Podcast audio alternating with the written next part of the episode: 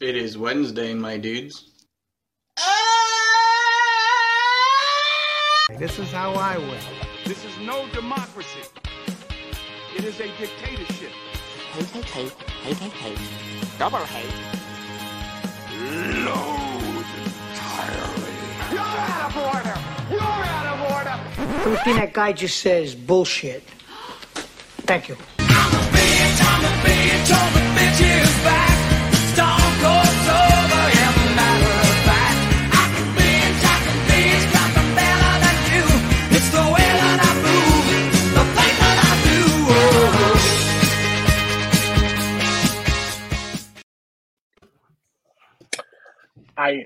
Don't think I can watch Singing in the Rain and not hear I'm I'm a bitch. I'm yeah, I don't think I can hear that part anymore.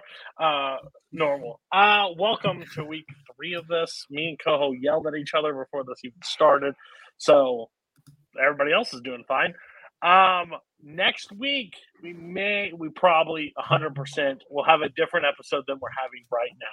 It's the same topic, everything is normal, but uh, somebody will not be here, um, and I'll be filling out that with another person. Um, but this week, everybody gets to die normal. Uh, Coho, uh, you have purple hair. I do. You're wearing a green shirt, I am. and you really suck as a person. How do you think you're going to do tonight on your uh, acting performance?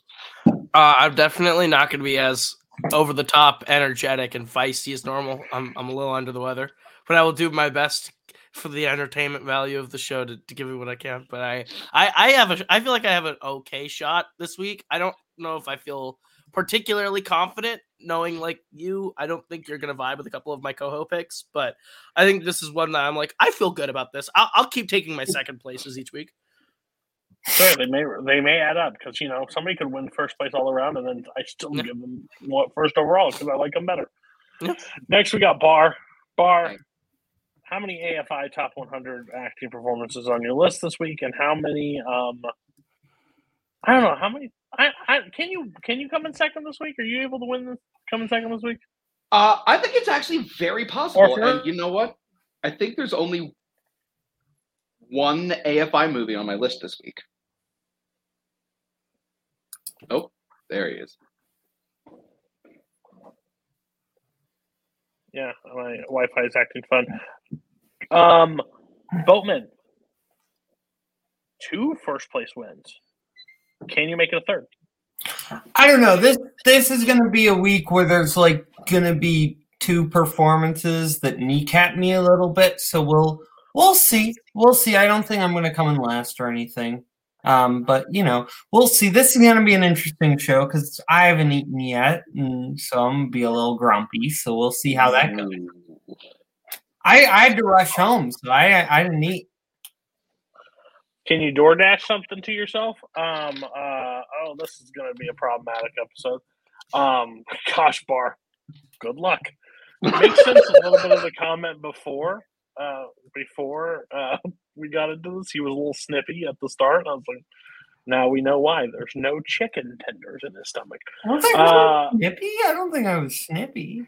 You don't know you. We That's you. fair. You're not you when you don't eat Snickers. Um, uh, and next, Jack, you're not here for a long, long. Well, you're here for a long time, but it's not going to be a good time. Uh, how do you think you're going to do this week? And how many epi- how many movies did you previously bring up that we're going to bring up again on a different week just to have more fun about the same movie? Uh, I guess we'll have to just wait and see. Uh, if there's something that this uh, this show has proved, it's I'm nothing or or I'm very consistent, and it's just not. Uh, I'm very consistent in a bad way. So we'll see how tonight. What the f- does that mean? Scale of one to ten, Jack. How tired are you? Quite, quite tired, but I'm here. Oh, I I love it. Can you take naps before? I'm just curious. I don't know your life, but try and take naps. Um. All right. Well, everybody, we've been through this.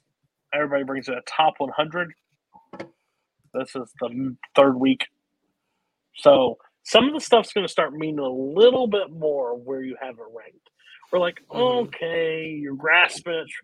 Now we're getting to the stuff that could possibly have been considered. Like, where are we at? So this is gonna be an interesting. Um, and again, you ranked these, not me. So remember that you ranked these, not me. Coho, take it away. Mhm. I don't expect to be talking much this segment. My number 80 is Jesse Eisenberg, The Social Network. Yikes! My number 79 is Sam Rockwell, The Way Way Back. Yikes! And my number 78 is Steve Buscemi in Fargo. Okay, so we'll go ahead. We'll talk about Fargo then. Um, I think this is Steve Buscemi's best performance, which is which is why when Boatman brought him up Reservoir Dogs, I was like, good performance, but I, I think Fargo's his best. Um, I think Fargo he gives me a lot of of of the intimidation of a bad guy, and yet the incompetence that I could totally buy Steve Buscemi having. Where it's like I know I'm the brains of the operation, I'm the muscle of this operation mentally, and then it all falls apart because he's an idiot. Um, and I think that's what I love most about Buscemi in this one is just the way that he's able to interact with William H Macy, uh, and and the way it was just like, don't fuck with me, Jerry, don't fuck with me. Uh, and I think the way he interacts with like all the different characters along the way, like Shep and obviously Gaear, um, I think he's terrific. I think he is he is definitely this. I honestly, he's my best supporting actor winner for 1996. Um, I think he's great in Fargo. Um, so yeah. What you just say? He's my best supporting actor winner for 1996. Oh, Personally, he wasn't That nominated. Which is means bullshit. over Norton and Cuba Gooding Jr. Just for the record, for everyone playing along at Isn't that. William H Macy too? Well, William H Oh, Macy's in supporting. but and yeah, him in William lead. H Macy. I would put him in lead. That's what I'm saying. So Well, you don't get that that. choice. You don't get that. okay. choice. Well, Um, again, he Buscemi wasn't nominated, so it's this is me being like whatever. So you think this is the best Steve Buscemi performance? Yeah. Yeah. Wow. Okay. I love- Um, Steve Buscemi and things I- like Reservoir Dogs also, but this is well, just here's the thing. Like, I, I'm, I'm thinking, thinking of like Steve Buscemi's work, like off the top of my head. I don't think you're incorrect, but I don't think you are correct either. Um, I think I like him better in like Big Daddy as the crazy guy, homeless guy. Um, but if I had to like choose one, this is a pretty good one. I'm just trying to think of like. I don't think he stands out that much for me, and I know that's weird to say. Like, there's a lot of great pieces of Fargo, but the, the, the overall movie doesn't stick around too long to like him to be this. I think they're they were good together. He bleeds really well. I like those parts. Like I like the incompetence, but do I like overall? I I, think I, he's lo- like I the- love the scene. I love the scene where he kills the dad and like then when he's like, "What the fuck, Jim? I was fucking that girl." I think there's a lot of moments where he gets. No, I think he has moments, but I yeah, I, I don't know. I would not give him best supporting actor that year, especially against Cuba Gooding Jr. and uh, uh, Norton. Norton. Well, spoiler: Cuba, Cuba's not on this top 100 list, so Okay. Um, Bar. All right, let's get the two yikes out of the way first. My number 80 is Javier Bardem in No Country for Old Men. Yikes. yikes. Yeah. Really? Crazy. Uh, crazy. Uh, my number 79 is J.K. Simmons in Whiplash. Yikes. Yikes. What? I just love Yeah, the bars wow. like these performances that are like. I, don't- also said I- I don't wanna- I don't want to cheat anything, but uh, like performances of the 21st century that are considered in such high regard. Bars like you know what, 70s. I just love it that you have everybody else is like you idiot, they're higher, but he's like, nah, doesn't cut my cream of the crop. No, no. Um, just funny to me. Uh, never, d- you know how you sign yearbooks, don't ever change. Yeah, bar don't ever change. I love it. Uh, what's your next? My 78 is Amy Adams in The Master. So, spoiler alert, Amy Adams is my favorite performance in this movie. Uh, yep, absolutely. Uh, she's got this incredible subtle intensity to her, but like whenever she's on screen, she's just commanding the performance. Um, I she's got this great ability to act non-verbally she like is able to get across like every emotion that she has without even saying a single word and i think a really great example of that is the scene where um he's um philip seymour hoffman is fighting that like arguing against that one guy and she's just sitting there with like anger and embarrassment and disdain. And it's just an incredible performance. It's understated, but honestly, it's the one I'm constantly drawn to the most in that movie. Oh, Go ahead, say it. No, so my favorite thing is you drop this at night seventy eight, so no one else can talk about, which I think is really funny. like, so they can they can do the chat. But to say that Amy Adams is the best performance in The Master is just in, it's just the most incorrect statement that you can make. Is she good? Yes. Is she anything like Philip Seymour Hoffman?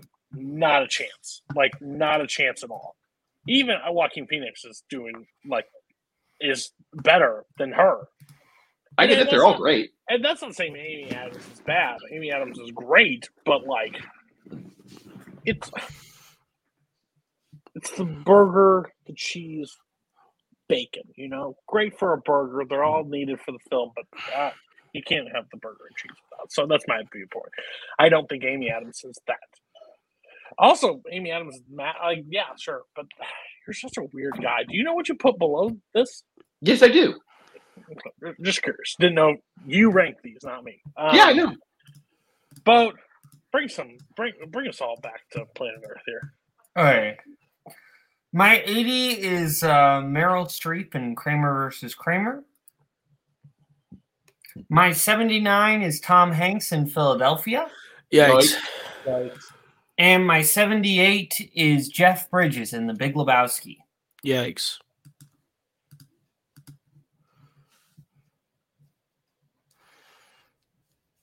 Okay, so uh, my 80 is Meryl Streep and Kramer versus Kramer. Uh, yeah, I think that uh, Meryl Streep is she is playing a character who basically should be the most irritating character in cinema history if you look at the structure of Kramer versus Kramer, because it opens with her walking out, and then we are spending the entire movie on Dustin Hoffman's side. And the reason why we don't absolutely hate this character I stand by is purely based on Meryl Streep's performance. Meryl Streep is able to still both keep some of the infuriating elements of this while also being very tearful and sympathetic in a way where we're still pretty much on Dustin Hoffman's side, but we don't hate her. And we see why Dustin Hoffman doesn't hate her. And we kind of understand. And it is such a great performance. Uh, I I I do really like this performance. This is Meryl Streep playing a very complex character. I don't normally ask this, but I'm going to ask this: Is Dustin Hoffman in the first? You know, don't, don't ask a question you already know the answer to. You already know the answer to that question. I want you to announce it to the. I don't. I want you to announce it to the general public. Okay, full. I, I'll announce it to the general public, but I don't want Barr to have this like smug thing on his face. Barr, you had Amy Adams above Javier Bardem and J.K. Simmons. You don't get to play this game. You don't get to play this little game where like, oh, you, you I have need you to you answer. even have Meryl I need you Streep to or answer the question. I You don't you have answer the Dustin Hoffman from I- Kramer I need. Do you know that? Cody told me. Yes, I do know that. Ooh, we're sharing information now. Okay. Did do you have Dustin Hoffman versus Kramer versus Kramer? no, but no one else does either. okay. Um, You still That was a you. That was a you can't handle the truth moment. Not gonna lie. So um, Meryl No, but no one else does either. Kramer versus Kramer. Um, it's a very special movie. I love this movie very much. Um, I love this movie a lot because there's a, a main actor that uh, rightfully, rightfully deserved his Oscar for this year. He beat everybody else, and he deserved his Oscar. Uh, uh, but what I will say is, Streep is Kramer vs. Kramer gets a bad rap for the simple fact that it does put a lot of attention on him and kind of treats her like the villain. Basically, I think Meryl Streep plays a perfect performance of a person that's just not able to have a like be a mom. She gets put in the circumstances, she does all the things, but she's not able to be the mom that she's required to be. There's a scene inside the the courtroom when they're deciding the case, and he brings up the scar the the injury that get he gets, and like Dustin Hoffman's character looks at Meryl Streep Streep because it was like we're not like using this basically, and like a single like tear rolls down her face. Like it's like the emotion like she just it, wasn't her saying it, but it was that like, and the ending is kind of like back and forth. I think she's super good. If you had her any higher on this list, I'd have a huge problem with this. I think 80 is enough, like kind of like your last list, bringing some attention to like performances that were probably technically overshadowed by um overshadowed by uh Dustin Hoffman. My wife's trying to open this up right next to me. It's a great time to be live. Uh, but yeah, overall not bad. Jack, go ahead. All right. Uh, my number 80 is Chadwick Boseman in Ma Rainey's Black Bottom. That's what we call a yikes, sir. Yeah, I figured. Uh, my 79 is George McKay for 1917. And my 78 is Joaquin Phoenix in Gladiator. No one. Okay. Okay. Um, George McKay. The the biggest criticism I hear about this movie, and it makes absolutely zero sense to me, is I don't connect with the characters, and that makes no sense because from the moment uh, you're uh, they're given their mission of you have to deliver this, otherwise 1,100 people are going to die, including your this person's brother. But then. Uh, uh, and from from that point on, you're with them, and you get to know these characters re- really well, especially George McKay. Uh, how he uh, traded his uh, traded his medal away, how he hated to to go home uh, uh, just because because it meant uh, he had to come right back and leave his family again. Uh, his performance is perfect from from frame one to to the end of the film you feel his exhaustion and his pain throughout the film, and it's perfect. Uh, and then uh, 78 was Joaquin Phoenix and Gladiator. How no one yikes this, I don't know, uh, but that's okay. I'll, I'll take it. Uh, I haven't seen Traffic, but uh, Benicio del Toro has a tall order to fill if, if he's going to top Joaquin Phoenix in Gladiator for me for Best Supporting Actor. It's one of the most confusing losses to me because he is just so, so. I, I was not prepared to talk about this today because I thought I was getting yikes. Uh, he is just so. I'm I'm blanking on the word, but he is just such an absolute dick. Here, that we'll use that word. He is an absolute dick, and you fucking hate him. So and to uh, to the point where uh, one, I'm gonna just spoil uh, Gladiator for uh, everyone. So mute your mute the computer if you don't want to have that 20 year old movie spoiled for you.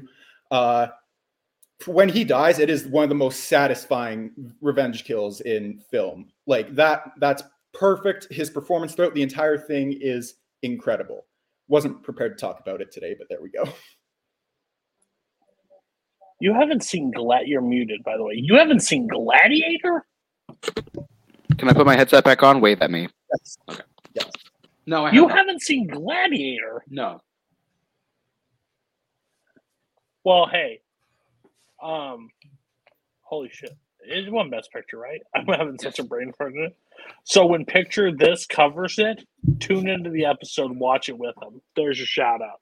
Um, by the way, I tuned into an episode. I watched a guy wear purple like glasses. It's so not your show, but I respect it. scream about a plot. I never turn something off faster. But um, go watch it if it's your speed. I, I am here to support all things something. Okay, this is the dumbest pick possible right here. George McKay at 79 is a literally the dumbest choice possible. Tell me one groundbreaking performance that he does in 1917 that is over um, your 80s. You didn't think in your 80s at this point. Like the thing is about 1917, and I will stand by this. I rewatched it just recently. What was it? I think it was time capsule movies. I had to watch it for again. But 1917 is the a, a technical masterpiece on how to shoot a movie, like to draw you into emotion. the thing that this movie lacks is the character characters. That's just the whole point of the movie. It doesn't. It you could have picked any Joe Schmo. Like they picked this guy and this guy and told them to walk. You could have told the, the other two guys to walk. Like nothing. Like he gets more. He gets to be more brave because he ends up like going down. Like his buddy gets dead but like he's the character piece basically for all the cool moments like when he's running through all the flares at night and one of the coolest scenes like that's there or when he's running at the person to deliver the message but acting performances? Like what? Have go watch good will hunting. I think you are missing something. I don't understand this. You put robin williams in the 80s and you said you know what? George mckay. Robin Williams could crawl, so John, George McKay could run. Are you high? Next one, you redeem yourself. Joaquin Phoenix and Gladiator. I think he's ultimately one of the most villainous people in any movie ever. The whole scene where he, you might want to take your headset off. I'll give you a wave when you're not. The whole scene when he's standing up there and he's holding his arms, and basically they stab him and they put his and put him out out to battle I still love the. I mean, there's a better standout in this movie, obviously for me, but like as a perfect counterbalance to a brute, to basically a very very smart Weasley villain. It's kind of that classic, you know, Superman like Luthor kind of like battles. You know, can't beat you physically, so beat you mentally. Um, so it's a it's a great counterbalance. But yeah, great acting performance overall. Um, what uh, Benicio del Toro? Like, yeah, I still believe he deserves the Oscar. All right, gloves come off. One person has eaten, the other person's under the flu. Bar is bar, and Jack's tired. So we'll see how this goes tonight. Uh, take it away, Coho. All right, we're gonna go down. A, we're gonna take a walk through a bunch of coho picks that'll cost me this week. My number seventy-seven is John Turturro and Barton Fink. Um, Barton Fink's a movie that I really, really just vibe with. Um, it's a movie that was written by the Coen brothers while they had writer's block on Miller's Crossing. I think it is one of their best.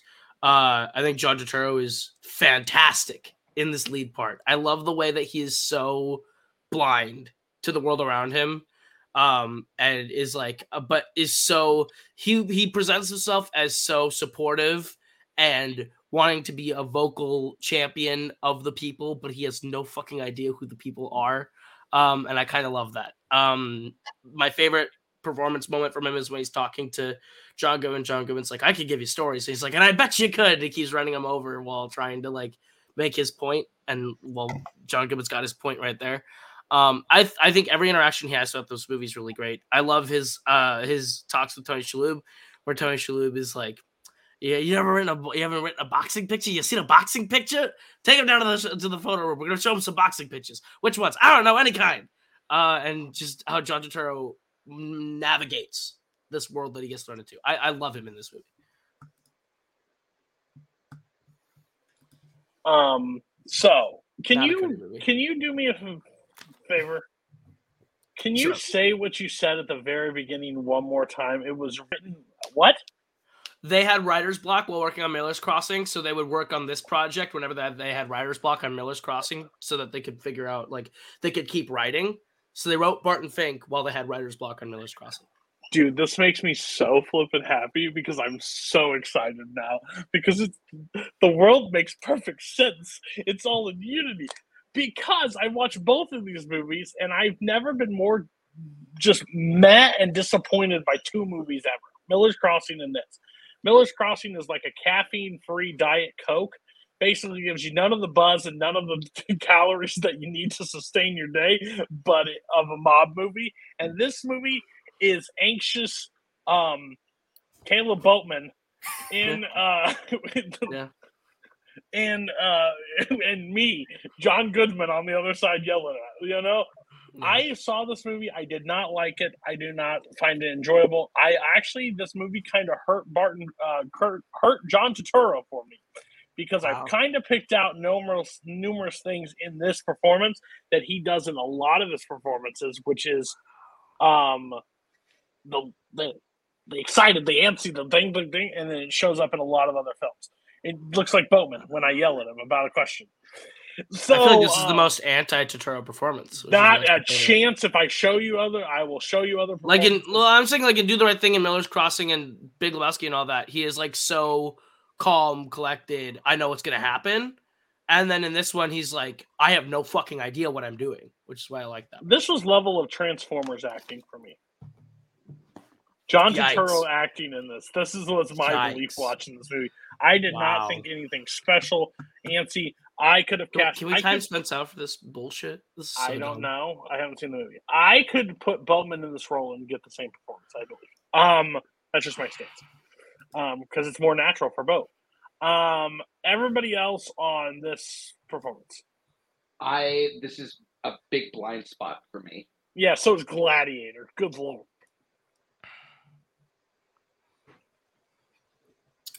Yeah, Oh, I no, haven't- uh, I I like this performance, but yeah, I mean Cody's technically correct. This is a very boatman Because it's about a person from old Hollywood, and you know what Boatman likes? Movies about old Hollywood. If they're about old Hollywood, I love them.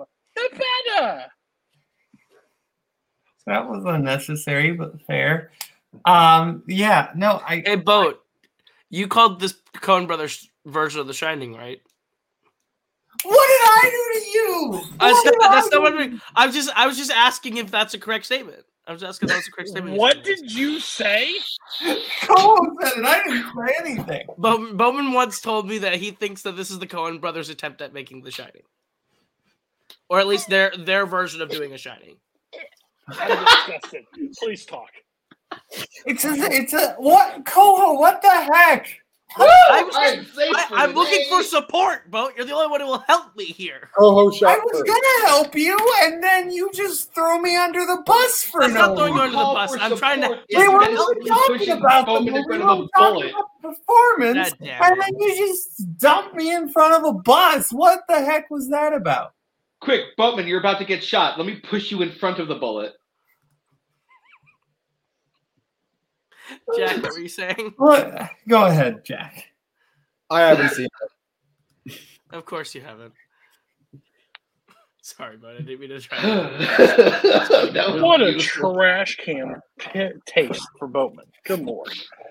That may cost you this week. You may have not said it, but you said it in passing at some point, so that's a rough take to That's say. not fair. That's not fair. Okay. On on I even never even confirmed that I said it.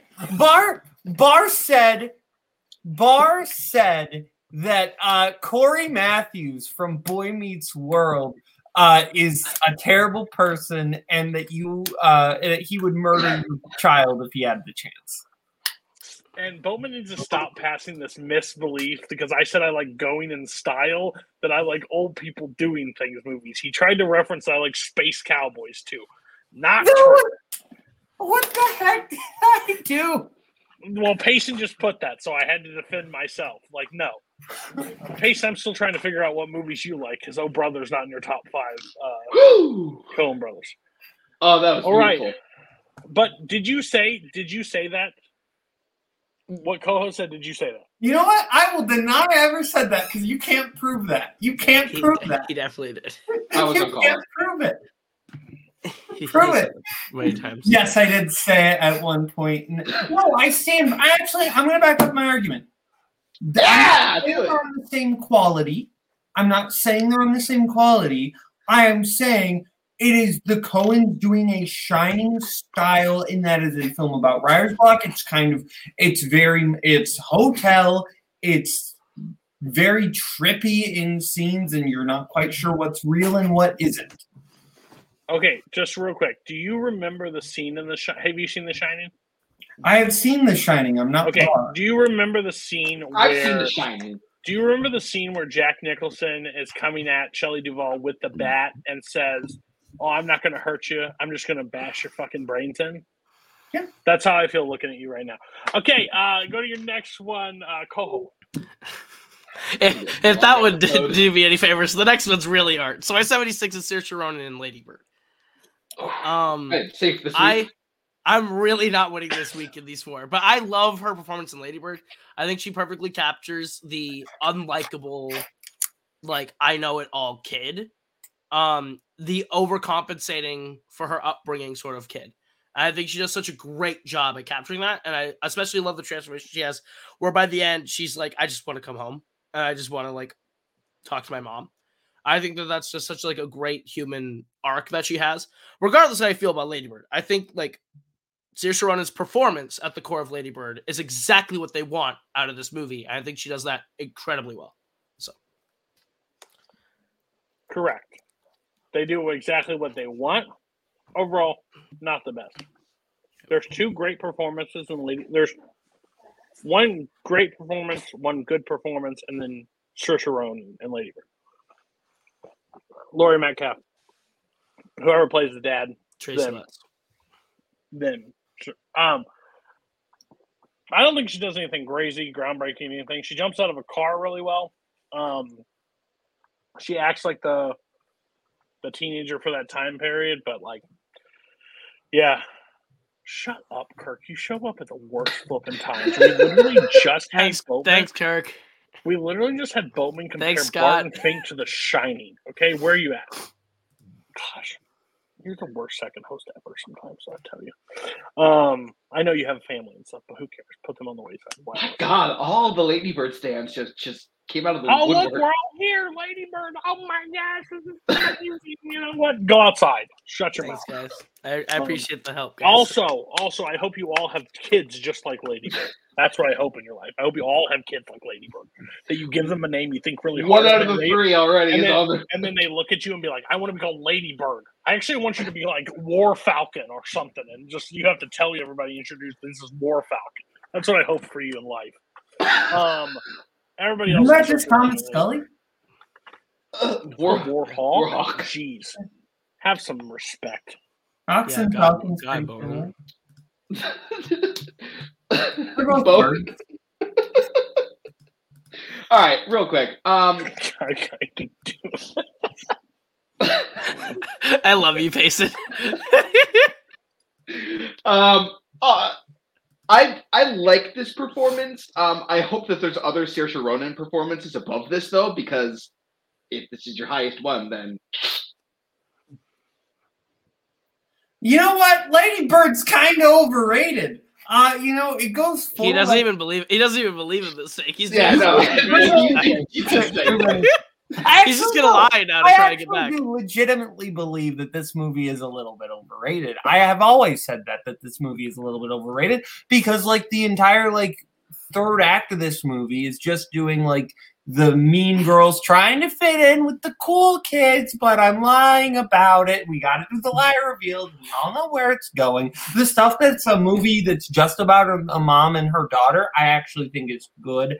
I almost think Laurie Metcalf should have been the main character as opposed to Lady Bird being the main character. That's honestly like I know that might be a crazy take, but I agree with that. Uh, I do think Ronan Ronan this is one of those performances that's like good until you remember that Ronan is doing an American accent, and then it feels a little bit more impressive. Uh, just because you're like, oh yeah, I totally believe that was an actual like American teenager and you're like, oh yeah, no, that's not who Ronan is. So I think it is actually a really good performance. I would not have it anywhere near my top 100. I Yeah, Bowman says the Shining thing and then says the Laurie Metcalf thing, and basically we're sitting at all even. Good job, Bowman. I love that he I lies to try and get himself out of it. I didn't even lie. I believe everything I said. I don't think He does. I we've know, had I this believe that conversation movie is about overrated. I don't believe it's bad or anything, but I think it's a little overrated. Yeah, no, I haven't seen this film, but I'll probably see it in the next couple weeks. Don't do that to yourself. Just stay away. If you've stayed away this long, I've One watched of, it my, twice. one, of my, one of my teammates is a massive fan of this film, so they're Who's gonna your teammate? Matthew. I don't care about him. Okay. Um,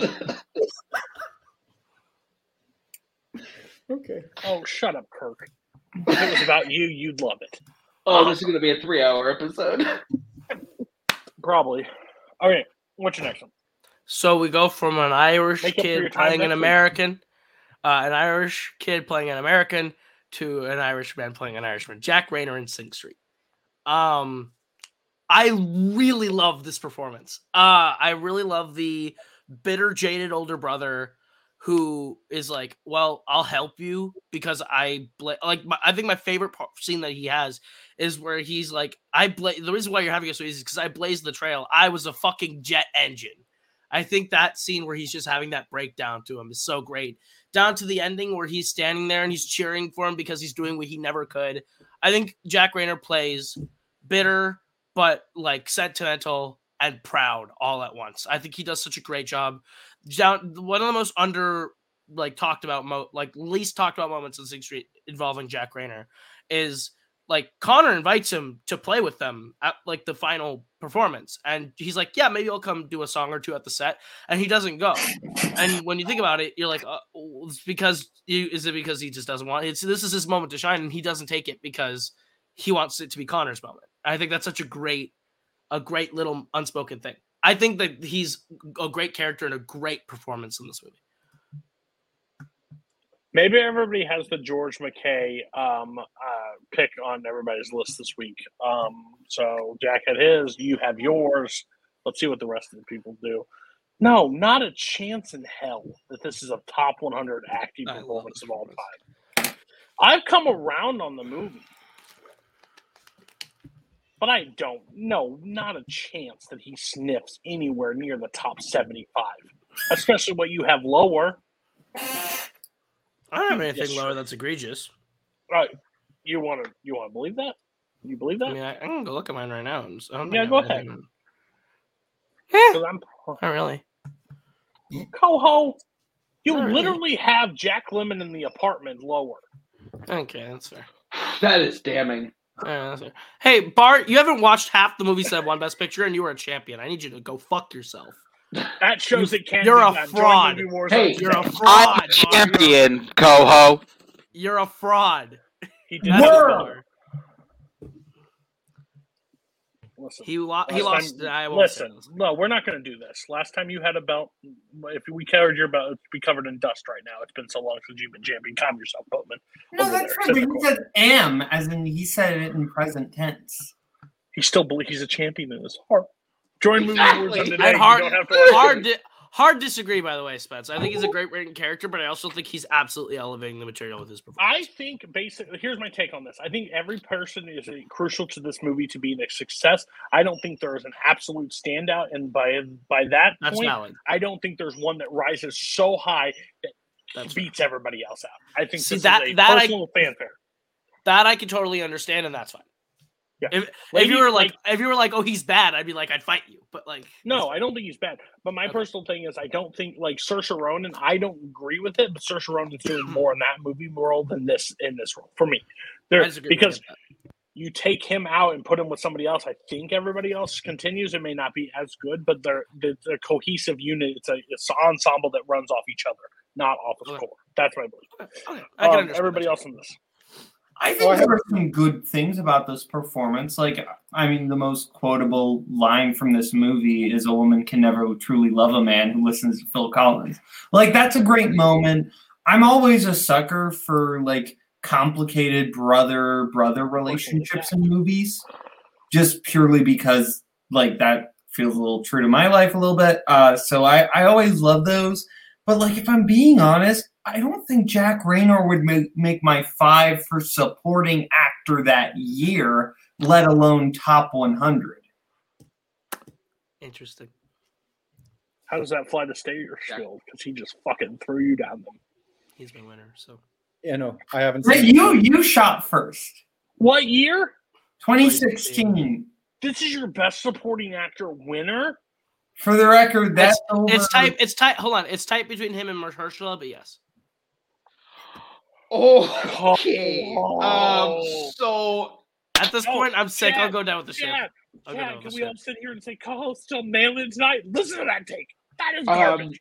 I don't know if I can say anything else to dig a further grave than that. So I'm just gonna leave it there. Jack, He hasn't seen I already said I haven't seen this one. That's my question. What have you? I'm gonna back up Spence. What have you seen, dude? More, lots of movies, just not No, ones you. like. he's seen this top 100. That's it, and uh, there will be multiple movies from it. Next one. Uh, yikes! Earlier in the show, this is where it ends. As Chadwick Boseman and Ma Rainey's Black Bottom. Um, I I have come back to this performance several times. I love it. Um, I think it's Boseman's best. Um, I think the monologue that he has, where he is breaking down and talking about his family and his mom, I think is an incredible scene. Um, I think the the the confidence and the and the um and the honestly the the arrogance that he brings to this role of this guy who who knows he's good enough and has a bit of a chip on his shoulder and through it through just carries that through this entire performance while also giving you those glimpses and those moments of this guy who doesn't on honestly doesn't entirely buy his own hype um but he has to to like pay the bills. Um and i think the ending his performance in the absolute final moments devastates me um I think he is terrific. Uh, obviously, I think he should have won. I think he's amazing uh, in this movie, and I, I've come back to this one several times since, and I think he's brilliant. Yeah, no, I had this as my 80, and uh, I, I echo everything Coho just said. Uh, Boseman is fantastic, easily his best performance uh, in a film that I've seen. Let's let's Uh, cool it on the easily, buddy. Let's cool it on the easily. It's Uh, best. I haven't seen it. Uh, anyway, uh, yeah, no, uh, that monologue, like it, he deserved the nomination for that scene alone. That scene is fucking incredible. Uh, the that tears tears me up every time I watch that scene, and it, yeah, no, it's great. But uh, the ending is the part that gets me though every every single time. Like Coho said, uh, it devastating brilliant performance. And I understand why people think he should have won, but I've got one just slightly higher. Uh, didn't deserve to win, um, at all. Uh, I hate to break it to everybody. Um, didn't. Uh, but what I will say, I rewatched this movie. It's a great last perform last scene and an overall good performance, but I don't think there's anything else that's so great, no groundbreaking. I think he is better in Get On Up. I think he is better in 42 as Jackie Robinson. And I think possibly better in Black Panther. Um yeah. I love Uh, Black Panther. I would never go that far to say that, but no, and I, I'm not saying this is bad. I I think he's honestly outshined pretty hard in this movie by Vi- Viola Davis. I'll still stand by. I think she's absolutely. I think she should have won. Um, I think she was absolutely incredible in that movie. But again, it's a good performance. It was. I think you put him in the different years, sure, but he's not beating Anthony Hopkins, the father. That's the whole stance on it. I think that was a groundbreaking performance. But that last scene, like you both mentioned it really heavily, that last scene puts it over the hump to make it that performance at the end. The rest of it, if it didn't have the end, I don't know. I I don't think the overall performance is as great as that last scene. That's what I think on it. Um, which is a rise up, which makes sense. I'm not saying like he can't do that the entire movie and make it make it make sense, but that's my take on it. Uh, rewatched it, went down a little bit on me on a rewatch. I felt a little bit more of it, but when I first watched it, I really enjoyed it. Um, doesn't say it's a bad movie. It's just not one of my top tier. Uh, me and Dylan agreed on something. Stop the presses. Um, well, Jack, let's just let's just let's just calm it down because you probably had the the lunch lady outside one of your out of a you know fandom movie that you like. Um, what uh, everybody else on Chadwick in Ma Rainey's Black Bottom. Um, it's a great performance. It's if I'm gonna put my two cents in on the whole Hopkins Boseman thing, um, they're both performances that whoever won, I was gonna be happy with. Um, so yeah, do I think he deserved an Oscar for it? Possibly, because he is fantastic in it. Yeah, I think that this is this is a performance. I I don't want to talk about Hopkins A because, as you already know, Hopkins was yikes on my list, so we'll talk about that later. Um, but Uh, but no, this is a performance that does have a lot of energy. Uh, I I don't know if it quite makes that top echelon for me, but it's a it is a really good performance. Bowman was also there live when they said the name Anthony Hopkins, and we had two very different reactions. I hadn't seen the father yet, though. No, no, no. Your reaction was "oh shit," and my reaction was screaming the word "no." Oh yeah, we have it on video. We have it on video, and we just go like, "What the fuck just happened?" Mm-hmm. I got to see that. See that. Deserved it. Um, Not okay. because I don't think I should clarify. I don't think I don't think Hopkins is bad by any means. I just I just think that like Oh, let's play some tapes back. I've never said Hopkins is bad. I've never said he's bad. Uh, I never don't. said he's bad. I don't remember that. Punished for that thing that co-host said I said about the training. I think I- co-host should get we've punished had, for. con- There's video on that. We've had I've never said he's conversations. It may have not been on video, but if it has been on video, I need Payson. I need you to do a task. I've never said he's been bad. Find Payson, here's five dollars in an anime. Uh, Payson ten dollars And on an Venmo. anime. And an anime. Payson ten dollars on Venmo if you can find me a video clip of co-host saying that the uh, that he uh, he is bad in the father. Payson's Um, literally just gonna go pull up his editing software and clip together the words Anthony Hopkins is and then bad. Oh It's well, it's try not hard. the, in the Hopkins, not the movie. Um, but I understand where you're going for on that one. Okay, I guess we're on to bar. yeah, that's me. Go ahead. Uh, we'll see. We'll see if this one gets yikes. It's possible. My number seventy-seven is George Clooney in "Oh Brother, Where Art Thou." Okay. Um, I um. So, I think that this is one of um the funniest performances I've seen. Um, his timing is fantastic in this. Just like the way that he plays this guy who thinks that he's smarter than everyone else, but is still utterly charming in doing so and not just completely hateable is a great balancing act. Um, just every time that he wakes up and he's just like, my hair, it, it's so great. Um, yeah, it's just a really, really tight, funny performance that just really sticks and leaves an impression with me. Um, Damn, we're in a tight spot. I didn't put. I didn't fact check this. I gotta see if there. Hold on. This is gonna take it. Um, because I need to know if he is said if the other uh characters are said in the other list. No, it doesn't look like it. I think that's correct, right? Hmm. Yes, that would be. I think um, overall. But I so my take on this is uh, I think that there are better um, performances inside this own movie. Um, I And think get the other that. two go. I totally understand. I think they're going uh, side by side. I think that's what really hard for me. Like I can quote this movie so much. I still, yeah, we're in tight spot. Um, stop telling people I was hit by a train. You're not. that I was- am bona fide. That's not. That wasn't a dig kill. I promise. But like those No, moments are really funny. Um, and just like, like when he's like, all those sins were forgiven. Uh, Even that Piggly Wiggly. I thought you said he didn't do that. like that's what he like. He's like, I thought you said you didn't do that. Like their playoff. That's he's been forgiven too. he's more of the straight man to the other two like total lunatics like and he's stupid himself but these two just work really well. I don't have a problem with this but again i rank the other two really really high in my like favorite performances. Like do not seek the treasure. We thought you was a toad. Like kills me every time. Like And I totally Um, understand. yeah but overall movie should be in everybody's top five um Coen brothers movies. Should be. Should be.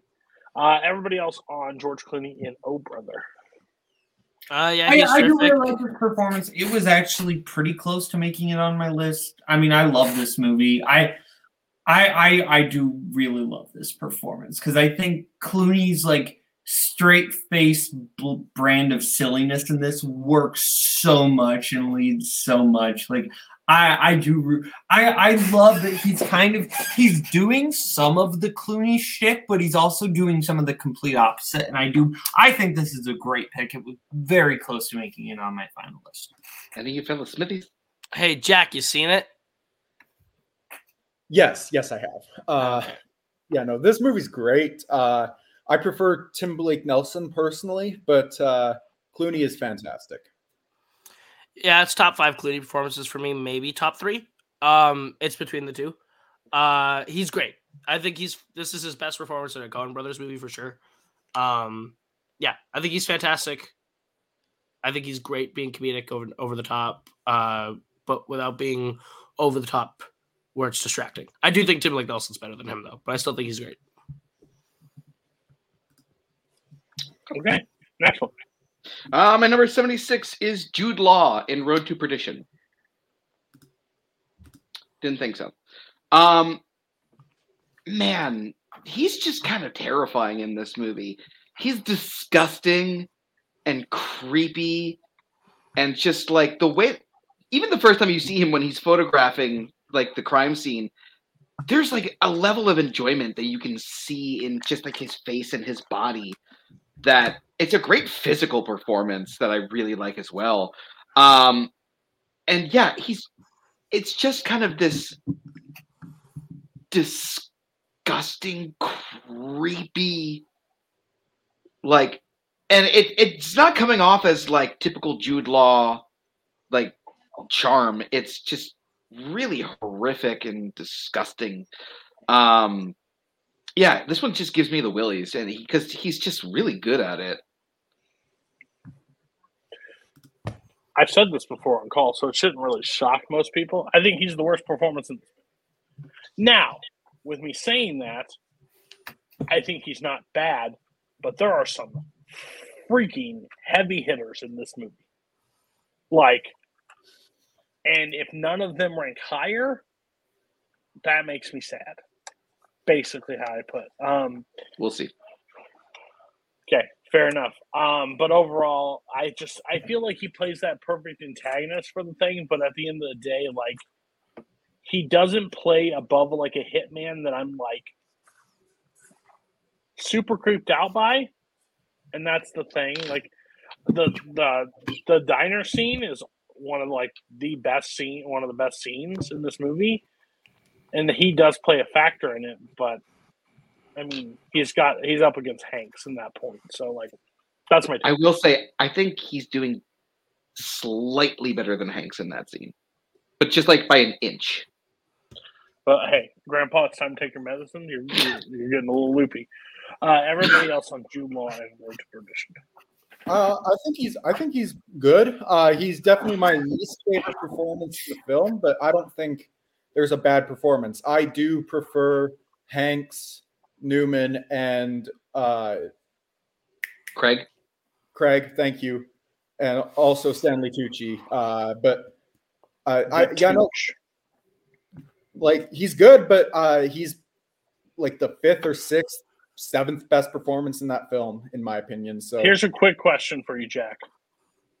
Jude Law and Road to Perdition, or every actor in like any of the acting performances in Lord of the Rings movies, does Jude Law still finish last? No, not last, but Okay. not anywhere in the top 10. Not better than any of the acting. Okay, everybody else on uh, the Caleb's, go ahead. I think Jude Law is the flashiest performance in Road to Perdition. Um, he kind of gets the most in your face, look at me, what I get to do stuff. So I get it. I also think there's some stuff.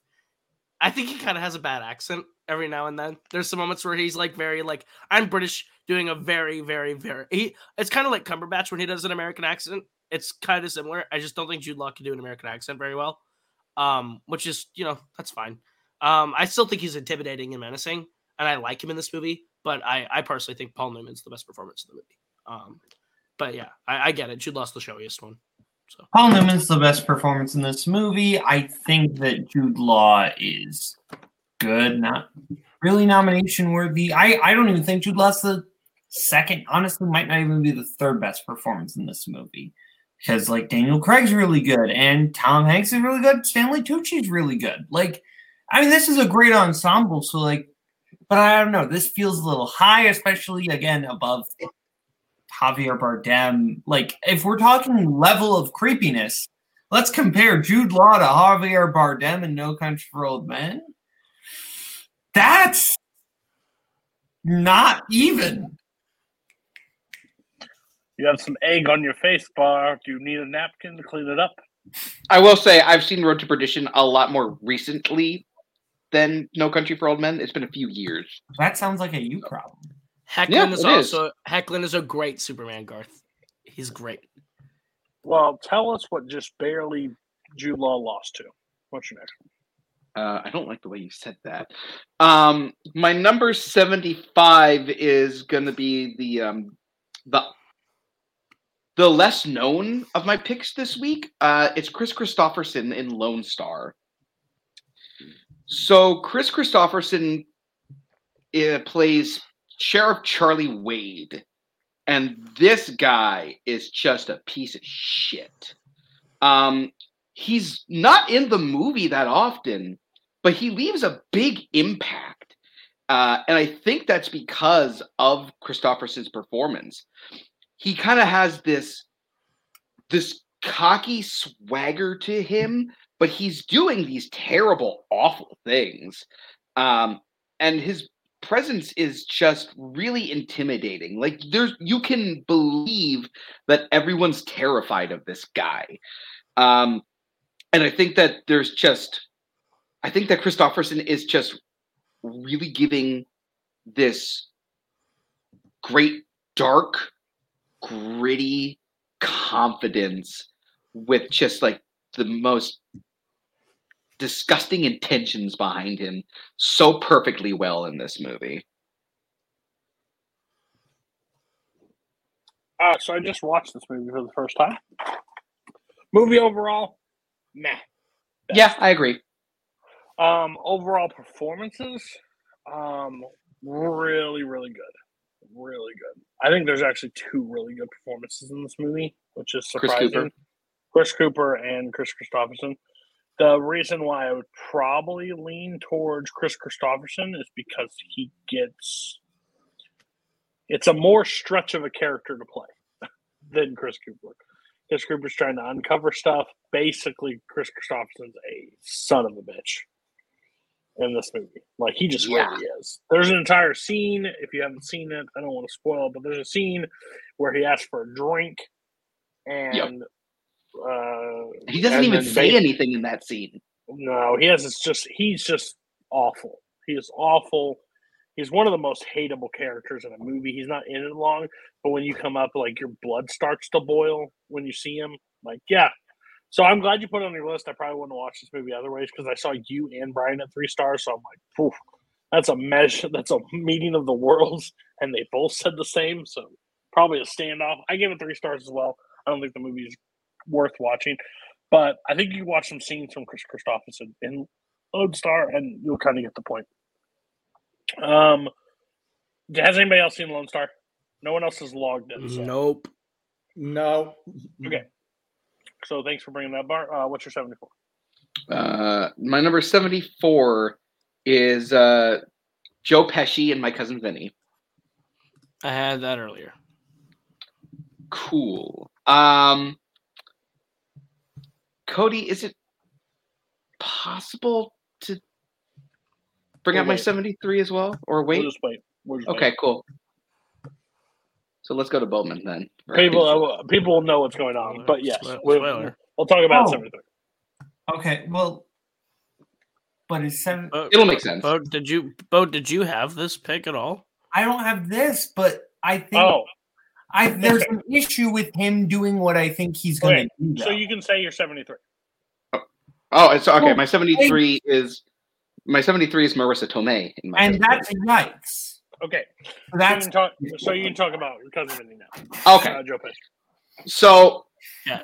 this is another just like one of my favorite comedic performances. The the scene when he first meets the kids is so great. It's like either way, you're getting fucked. It's just so great. because I think what is so smart about that moment in particular is that Joe Pesci is doing what uh, is avoiding the trap that other actors fall into, where they clearly know what happened before, but Joe Pesci is playing it so straight where he it's clear that he has no idea what's led up to that moment, and it's just such a pure moment. It's so funny. Um, the grits monologue is great. I'm done with this guy. I'm done with that guy. Uh, it, it, it's just like this great fish out of water performance, but it's done in a way that's a lot better and smarter than I think a lot of other fish out of water performances tend to be. Um, and his chemistry with Marisa Tomei is just money. Yeah, um, I had this lower. Uh, Pesci. This is my personal favorite Pesci performance. Um, and that's because I I think Pesci being this fast talking, smarter than everyone else in the room, but everyone undervalues him kind of role is just what I like Pesci most in. Um, I love the way in the courtroom where where he's like, um, how many fingers am I holding up? And the court and the judge is like, uh, let the record state he's holding up two fingers. Uh, and the way he has to navigate the whole courtroom, I think he's great. Um, when he shows up in in his in his leather jacket, he's like, uh, "Are you wearing a suit?" And he's like, "I didn't realize I had to wear a suit." Uh, and like the way he goes through that whole scene, I think they like Bar said, I think he's phenomenal uh, in this movie. It's and like I said, I think it's my favorite Pesci performance. Um, but yeah, Also, can we mute Adelaide, please? What did they say? No, no. it just said I, meh. I can do it. Um, I, I'm. I won't take like full credit, but like the the resurgence of this movie, especially in this community, it wasn't a movie that really was talked about that much. And then I kind of like I've made people watch it. I've talked about it and ad nauseum basically. Pesci's performance. When people say this is the best Pesci performance, I have no problem with somebody saying this is the best Pesci performance or your favorite say this Pesci is the best. Um, because overall they're completely different performances and character work.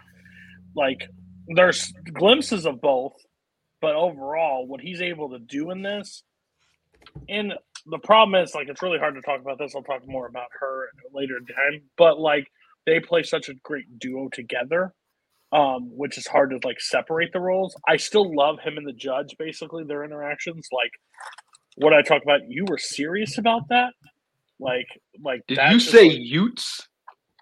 yeah, like those moments are just so good. I still think it's like one of the best introductions to any character ever when he goes into that jail cell. But like, I, listen, I don't like this anywhere you do, but either way, you're getting fucked. Like, let me start with you first. Like, that's just something. Like, there's there's like implied comedy that is so hard to do without making like a gag. And like he's just able to like have that conversation and get more pissed off because he's not understanding and the other guy thinks he's about to get raped in jail. Like that's just something that you just can't and they think they're in there for a can of tuna. Like the whole circumstances around this movie are great and i just love everything that guy just said bullshit. Like just like um it's a great concept. Um, if you didn't know, he also released a, like a Christmas album uh, as this character singing songs. Don't listen to it, but he did it. Uh, so everybody needs some money. Uh, great performance, Joe Pesci and my cousin Vinny. Um, everybody else on Joe Pesci. Yeah, this this performance is great. Uh, I picked this movie for a family movie night, which that was i- interesting experience. But no, it was great. Joe Pesci's fantastic. I love the scene where he comes into uh, into the courtroom uh, wearing the ridiculous suit. Possibly my favorite uh, moment in the film. Like it's just so great. Like there's, uh, he's my favorite performance between him and Marisa Tomei, but she's also great. So, uh, oh, I I I- I just I just crossed a line. I'm done with this guy. Um, Yeah. I I. I I won't talk about the other performance because obviously that guy yikes. But I think this is a performance like it's overshadowed by that performance a little bit for me. I think that's why it doesn't make it still is a really good comedic performance, and the movie doesn't work without Pesci being as good as he is. But I also think one of the reasons why this movie works so well is because Pesci isn't playing it really like he's in a comedy. right? He's almost playing it like he's in you know a, one of his typical movies and it feels like a performance we've seen before. It's kind of like when de niro did like midnight run or even meet the parents or analyze this right? De niro is playing it like he's in his typical movies. He's not really playing it like he's in a comedy. So de niro's kind of doing what he's seen what we've seen from him before but it works so well because it's in a comedic thing. That doesn't mean it's not a great performance but it just it's mm, doesn't feel particularly new for the actor. Yeah, you can time Spence out now. I gave a warning shot and you had to do it again. Um, and I still love. Oh, me in the shower, the case breaker. It's right here the whole time, and your biological clock is ticking. Um, listen, you can say the same thing in multiple ways. Met and mid, and listen, disrespectful. Gave you a warning. Um, all right, boat. All right. You My- My 77 is Tom Hulce in Amadeus. Yikes. Okay. My 76 is Jim Carrey in Man on the Moon. Yikes. And my 75 is Denzel Washington in The Tragedy of Macbeth. This is I I know that people might say, "Oh, this is a little bit too soon," but I think if it's a great performance now, it's a great performance later. Like I I don't think I need to put a time limit on it. I was genuinely I'm not going to slap you for this. What? I'm not going to slap you for this. Good choice. No, that's fair. I could just see other people make that argument, so I want to step out in front of it. I think that this is a genuinely phenomenal performance. Denzel is really just. I I- again, I love transformational performance. I've been saying that this whole show, and I love them because I love a character who starts at point A and goes from point B. And this is a character's quest for power turning to madness, or you could even argue another character's quest for power, turning that character to madness. Because really, it's Lady Macbeth who drives Macbeth, and I. But eh, regardless, that drive for power that turns into just the ultimate madness toward the end, and Denzel sells it. Denzel is so phenomenal, both where he is at the start of the film and as the walls kind of start to crumble in around him and he just fully descends. It is just every aspect of this performance is great. It's one of our great actors playing one of the great characters, and of course, it's phenomenal. He should have won this year. Oh yes, yes, he should have. Um, he had the best speech of somebody who did win speech. Um, uh, overall, I'm a, I'm a, um, I'm. I don't think I can judge this fairly. Basically, I think he's the greatest actor working today. I, I think there's no question about it. Um, I don't think he has ever been um, like there are people that have been honored more in the time with his stuff, but um, he's still missing one of his Oscars. He could have won two, um, but Al Pacino had to have one. Uh, but this performance right here, um, I don't know what the hell's going on in this movie majority of the time. Gonna be honest with you. I don't speak old Shakespeare. I have no effing idea. I hate Shakespeare in general when I'm watching those movies because they're hard for me to follow because I am I don't understand most of it. I've I have watched the movie. I've went like break breakdown of what the hell's going on most of the time. Most of the time I can catch up on, but like some of the stuff not really clue on that. Um uh but he is absolutely incredible in this film. Like, I think everybody that has something to do in this movie is incredible. I think this movie, I understand not for everybody, but for him to be able to do this role at the age that he's at right now and basically still just like kill it is incredible. Just incredible. Um, yeah. I, I love this man. He is the classiest man in Hollywood, And there's also, a, by the way, I will say there's an interview special where he does it. He just sits down with two guys and just talks, and he's about the most humble human being I've ever like listened to in my life. Makes me love this man even more. So greatest actor working. Will Smith, enjoy your Oscar, but it should have been his. Um, well, you won't get another one for ten years, so it doesn't matter. Um, everybody else on uh, uh, this performance. Uh, I think Denzel is phenomenal in this. Um, I think there are two performances from last year's Best Actor class that it's literally a pick 'em. Um, and I think he's great. Um, I think his turn as Macbeth is fantastic. I think Joel Coen directs that movie really well. Um, and I think it's really hard to pull Shakespeare off. And I, the funniest thing is, I was watching this movie, and anytime Denzel wasn't on screen, I had no idea what the fuck was happening. But the thing that Denzel does really well is he conveyed the most emotion in every single line delivery, even whether it was subtle or over the top, to the point where I understood perfectly what was happening without understanding a word he was saying anytime Denzel was on screen. And everyone else, I struggled really hard. Uh, but I think Denzel made it effortless. Uh, I think he's phenomenal. I wasn't on two times speed. I saw it in the theater actually. Oh, Uh, so, but yeah, He asked um, the projectionist to play it on two times speed. You slipped him a twenty dollar bill. but uh, he he's phenomenal, and he was my number two for best actor last year. But he's he's incredible. Jack. Uh, yeah, this movie's fantastic. Uh, Denzel's incredible. It's, it's between. Uh, I go back and forth between him and one other nominee that year, but at the end of the day, Denzel's Denzel, and he's incredible. So you can't go wrong with him. Uh, I I will agree. This is probably my favorite performance uh, of last year out of all the actors. Um, I think anytime on any of our lists that Denzel comes up, it automatically is a pandering moment. Not intentionally, You know what? I forgot. not I forgot to. Hold on, intentionally, hold on. but That's textbook pandering.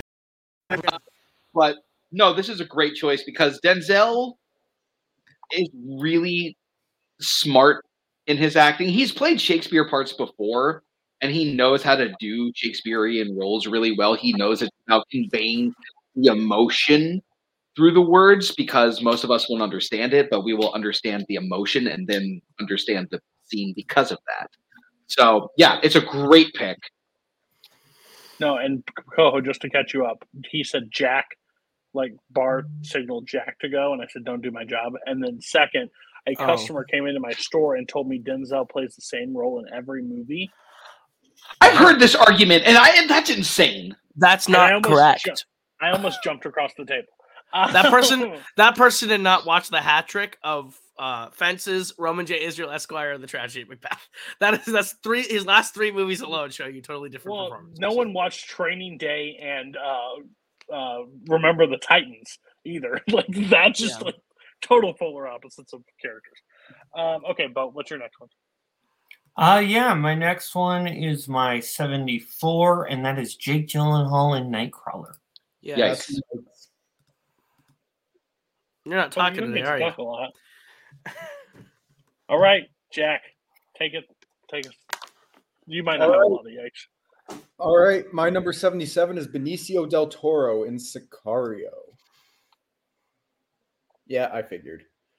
This movie's fantastic. Denis Villeneuve is uh, is great, but it's Benicio del Toro's performance in this uh, that's that goes back and forth as the standout for me. I think he's phenomenal. Uh, I think uh, he, he he's got that quiet uh, uh, exterior, but he is seething with rage inside at, at all times. And he's got one one goal, and that's to avenge his wife and daughter. And that uh, and his and his quest for uh, ve- vengeance in this film is just one of the most compelling uh, I've I've seen. Uh, the the scene where at, at the very end of the movie, the last scene between him and Emily Blunt is perfect. Just at em- Emily Blunt's apartment. Uh, it's uh, it's not very long, but it is the perfect uh, resolution to uh, those to those two characters, uh, and it's it's incredible. Uh, and the border scene is uh, a great moment for Benicio del Toro as well in that film. Just great performance all around. Um, Sicario is one of those movies that like stood with me pretty much. I haven't watched it. I just rewatched it. Oh, the border scene is so intense. Like I don't suffer from anxiety, but I get anxiety really bad watching that scene because it's so like don't know what move is what. So that's the worrisome in that movie. Um, I don't. It's another one of those movies that I think is just like a like a themed bait like like a movie just the environment of the movie and there's pieces that are moving around and i don't know if he stands out any higher than anything else. I think the ending helps him a lot in that movie and i think that's what might put it over the top for me is like his square his uh what's the word i'm looking for? Showdown at the end um with the family um but yeah i don't know 77 is a little high but your list honestly to put a movie like this with good taste on there i'm, I'm gonna take it uh, everybody else with Benicio del Toro in Sicario. That's Yeah, a good performance. I wouldn't nominate him that year, uh, but it is good. Um, yeah, I I think that. Yeah, I mean, I it doesn't feel anything new from Benicio, if I'm being honest. Like it's a very like, yeah, this is a solid performance. It doesn't quite impress me. this is a very good performance, but this is also a movie where I think the the writing and the direction is what uh is what I cling to more than any of the particular performances. I understand that. Uh, I don't love Sicario, um, but I think he's the best part of it. I think he, every time he was on screen, I was pretty entertained. So I get it, but I just movie didn't hit me. So I also watched this in the Martian on the same day. Great time. Great double feature. You finish with this one? did did, did you t- did you finish with the Martian or the No, I finished with Sicario. What a fucking rip! Made a mistake. Um, I about went back to the Martian after it just to finish like did a triple feature, but two of the same. All right, what's your next one? All right. My number 76 is Park Sodam in Parasite. nice. Yeah, no. Uh, wait, was that yikes or just nice? I said nice. Okay, okay. Oh, you know Uh, what? Sorry. Let me let me go ahead and hit the. Nice. Uh, yeah, no. This this performance is uh, is great. Like uh, I go back and forth between this and Song Kang Ho's performance, but uh, I decided to go with this one uh, today. I think she's great. Uh, from the first from the first scene with uh, with her and her family in the house, uh, getting to uh, just getting to know uh, her character. It's so much fun. And then uh, once she starts working for the Park family, uh, it, it, it with her uh, brother and her dad, it's just so much fun uh, to watch. It- It's just a really fun performance, uh, which is weird in a movie that gets so dark. But uh, she, yeah, no. Every time she's on screen, I'm just like thoroughly entertained the entire time. I think she's phenomenal, especially in the uh last scene like that uh especially in the um the impromptu birthday party scene uh towards the end i think that's incredible and her performance in the entire film is just so fun Jack, you're just so funny to me. Like today, I decided to go with this performance over the other performance. Like it was just that easy. Like, here's my thing. I have a problem with you putting one of the characters from Parasite on this list right now. For the sake is, I think the family is so crucial to this movie's success that it's hard to pinpoint one versus anybody else. I think there's maybe a standout, but they're all working in basically unison together to help this movie be as successful as all. They all have different feelings and emotions and whatnot. So to see like to pick one out of all of them, it's just hard for me. I can't do that overall. I'm also not a person that's absolutely in love with this film like everybody else, and that's okay. I think the movie's really good. but it's not like one of my all-time favorites. Um, but yeah, it's so hard to put anything in that box like up together. So, um, everybody else, uh, this performance. Um, so I kind of agree with you about the the the family unit, even though if I did have to pick one specific person, this is actually my same pick. She was the one that stood out to me the most in that family. But yeah, I agree with both of you somehow. Weird. Yeah, I think I think you have to either. I, I I wouldn't pick anyone individually from the family on my top 100, but she's my favorite part of the family. So yeah. I actually disagree. I think if I were to pick anyone from this movie, I would go with Song Kang Ho as the father. I think Other good choice. the best thing in this movie.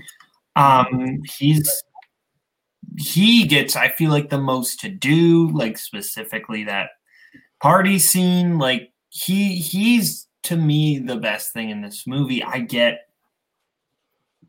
this performance, but no, like to me, he's great. And if you look at something like uh, Memories of Murder, that's a completely different performance from him. So he's just a versatile actor, I think.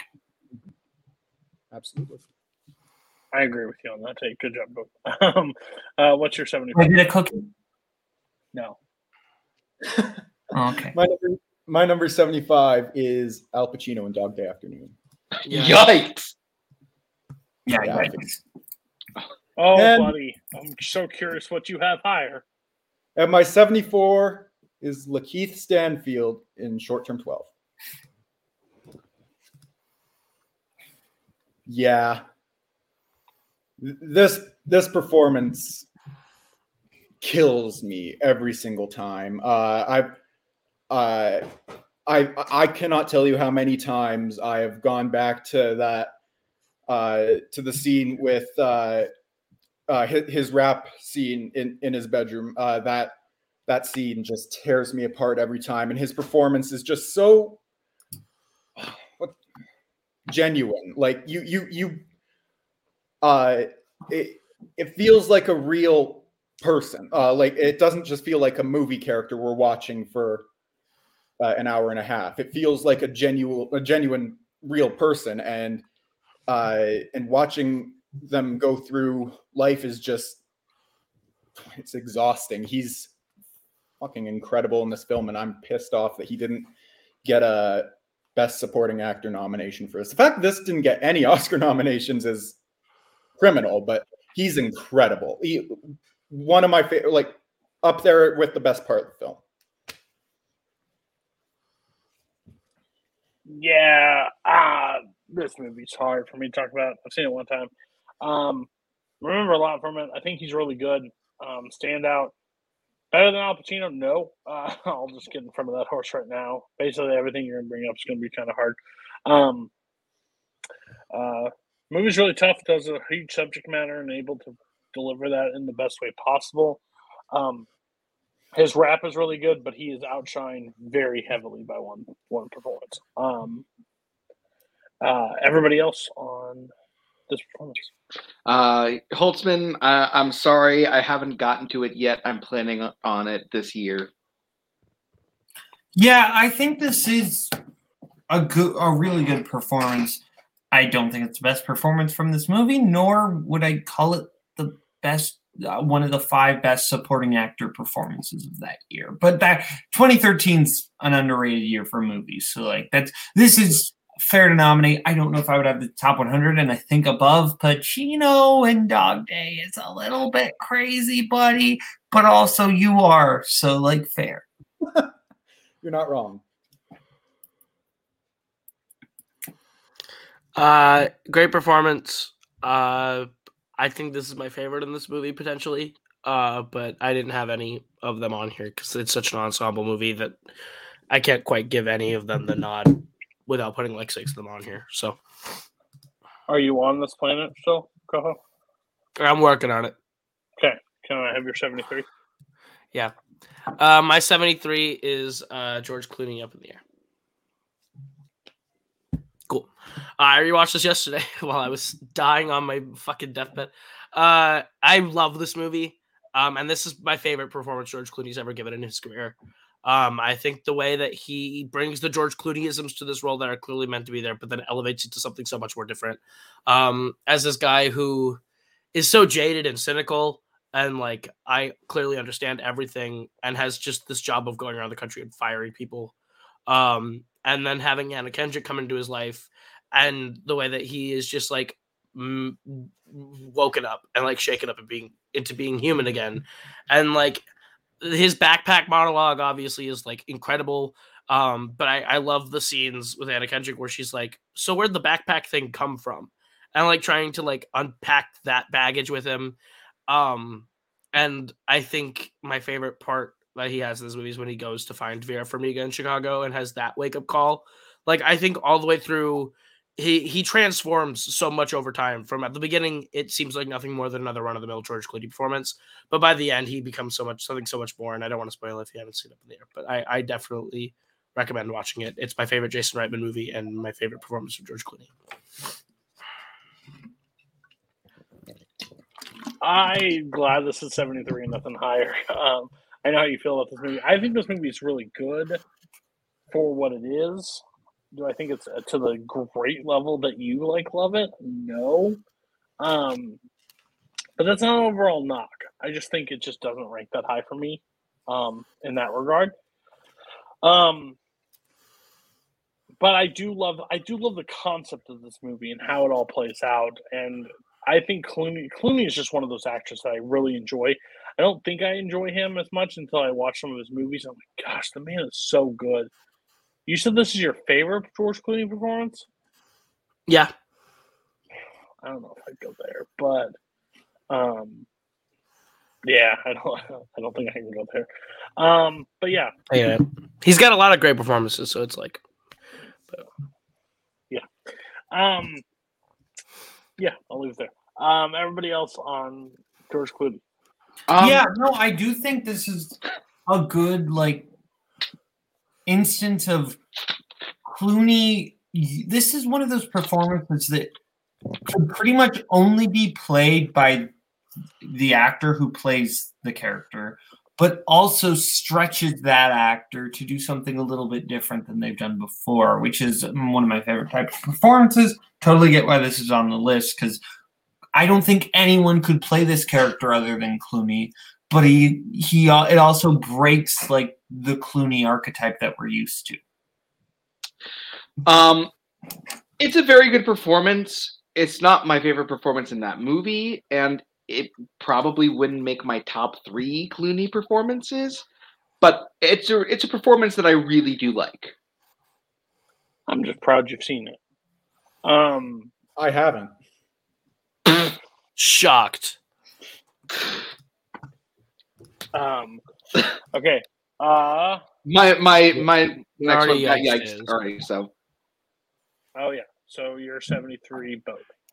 My 73 is Viola Davis in Doubt. This is I this is one of those performances where I know there's the big thing against it, which is that she is not in this movie that much. But for someone who is not in the movie all much, man, does she make an impact. In my opinion, this is one of, if not the greatest one scene performance of all time. Like she is phenomenal. She just comes in and she she honestly recontextualizes the movie and everything that has come before because you look at it and you you know we're, thoroughly on you know, we're we're kind of like you know we are kind of saying where are the parents in all of this? And then we see where the parents are in all of this and she basically lays out the kind of dangers of what Streep is doing of oh you could be not only you could be ruining this boy's life regardless of whether or not you're right or wrong. And that but it also gets very tragic very quickly of like davis is basically saying if her son's being molested just it'll be over soon which is a terrifying sentiment but you also understand where she's coming from in the sense of this is the 1960s and she just really she wants her son to be able to succeed in a place where no one else has. So it's it's such it's a performance that is so complicated because there's it, it's it's a character that is so built up around contradictions and she sells it she sells it her pain her passion her contempt for streep and everyone else it's it's a perfect one scene performance just phenomenal No one snots better than Viola. Um, she Fact. snots and cries super well. Like she basically asked him basically the question, "Why my kid? Why mine? Like why does this have to?" Because she's just trying to get it and st- don't raise fuss about this because you raise fuss about this, then I don't know what's going to happen to him. Basically, like all these things, and like basically, if there is doubt in your mind right now of this happening, then shut up and let it go. Like, and that's just one of the hardest scenes to watch with her because she's a mom clinging to her son for his best interest, but overall, he doesn't have a lot of best interest out there, and she's clinging. She's great. I still love. um What was it? Um, is it Streep at the Oscars or something that says "Get Viola her movie"? Like something. I don't know if it's in this performance. Mhm. It's something. She yells at some point during. It may not be in this movie itself, but she might have been in another movie with Viola. Movie trivia fans out there. Um, Um, but she this said, movie. yeah, but she's like, she's like, get Viola her own movie because she's that good, and she did it with one scene. Like, there's only a few one scene performances that stand the test of time. This is definitely one of them for me. Uh, great choice. Everybody else, have you seen Doubt? If you have, what the fuck? So uh, I have seen Doubt. Um, I think that this is a great performance. Um, I agree. It is one of the all-time great one-scene performances. Uh, I still think we need a YLS episode on that. Um, I. It's just that I have to pick a hundred performances, and she just kind of slipped off of mine. Not to say it's not great because it is. Yeah, I think Doubt's great. Um, I think she's very good in her one scene. Um, I wish she was in it a little bit more. Um, but yeah, that's basically it. Is I just couldn't I couldn't sl- find a spot for her over the hundred that I had on, about her.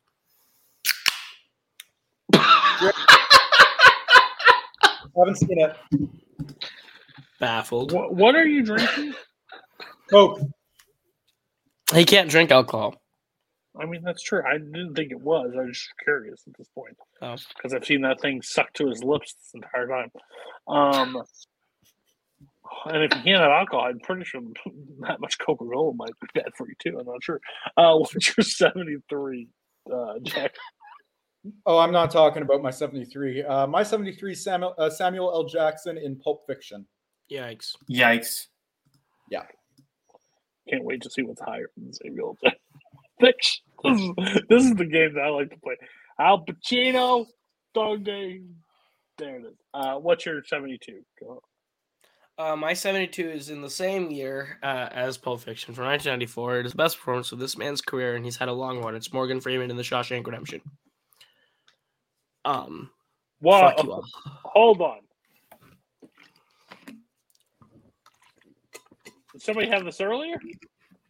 No. Thank you very much. Uh, so Morgan that. Freeman in the show. I think Morgan Freeman throughout this movie is is he's the performance that from the beginning to the end I am grabbed by and invested in from the start to the finish. Um, and I think that's because when Andy shows up, Red is like, you know, he's Red. He's like, all right, new kid, fuck you. Uh, and like starts to like take him in, and their relationship is so heartwarming. I think honestly, I I almost put them both because I think they are so integral to each other. But I think I like Red more. Um, Red's the performance I like a, just slightly more. I think Morgan Freeman does a great job of narrating. I mean, he's the narrator. He narrates this entire film.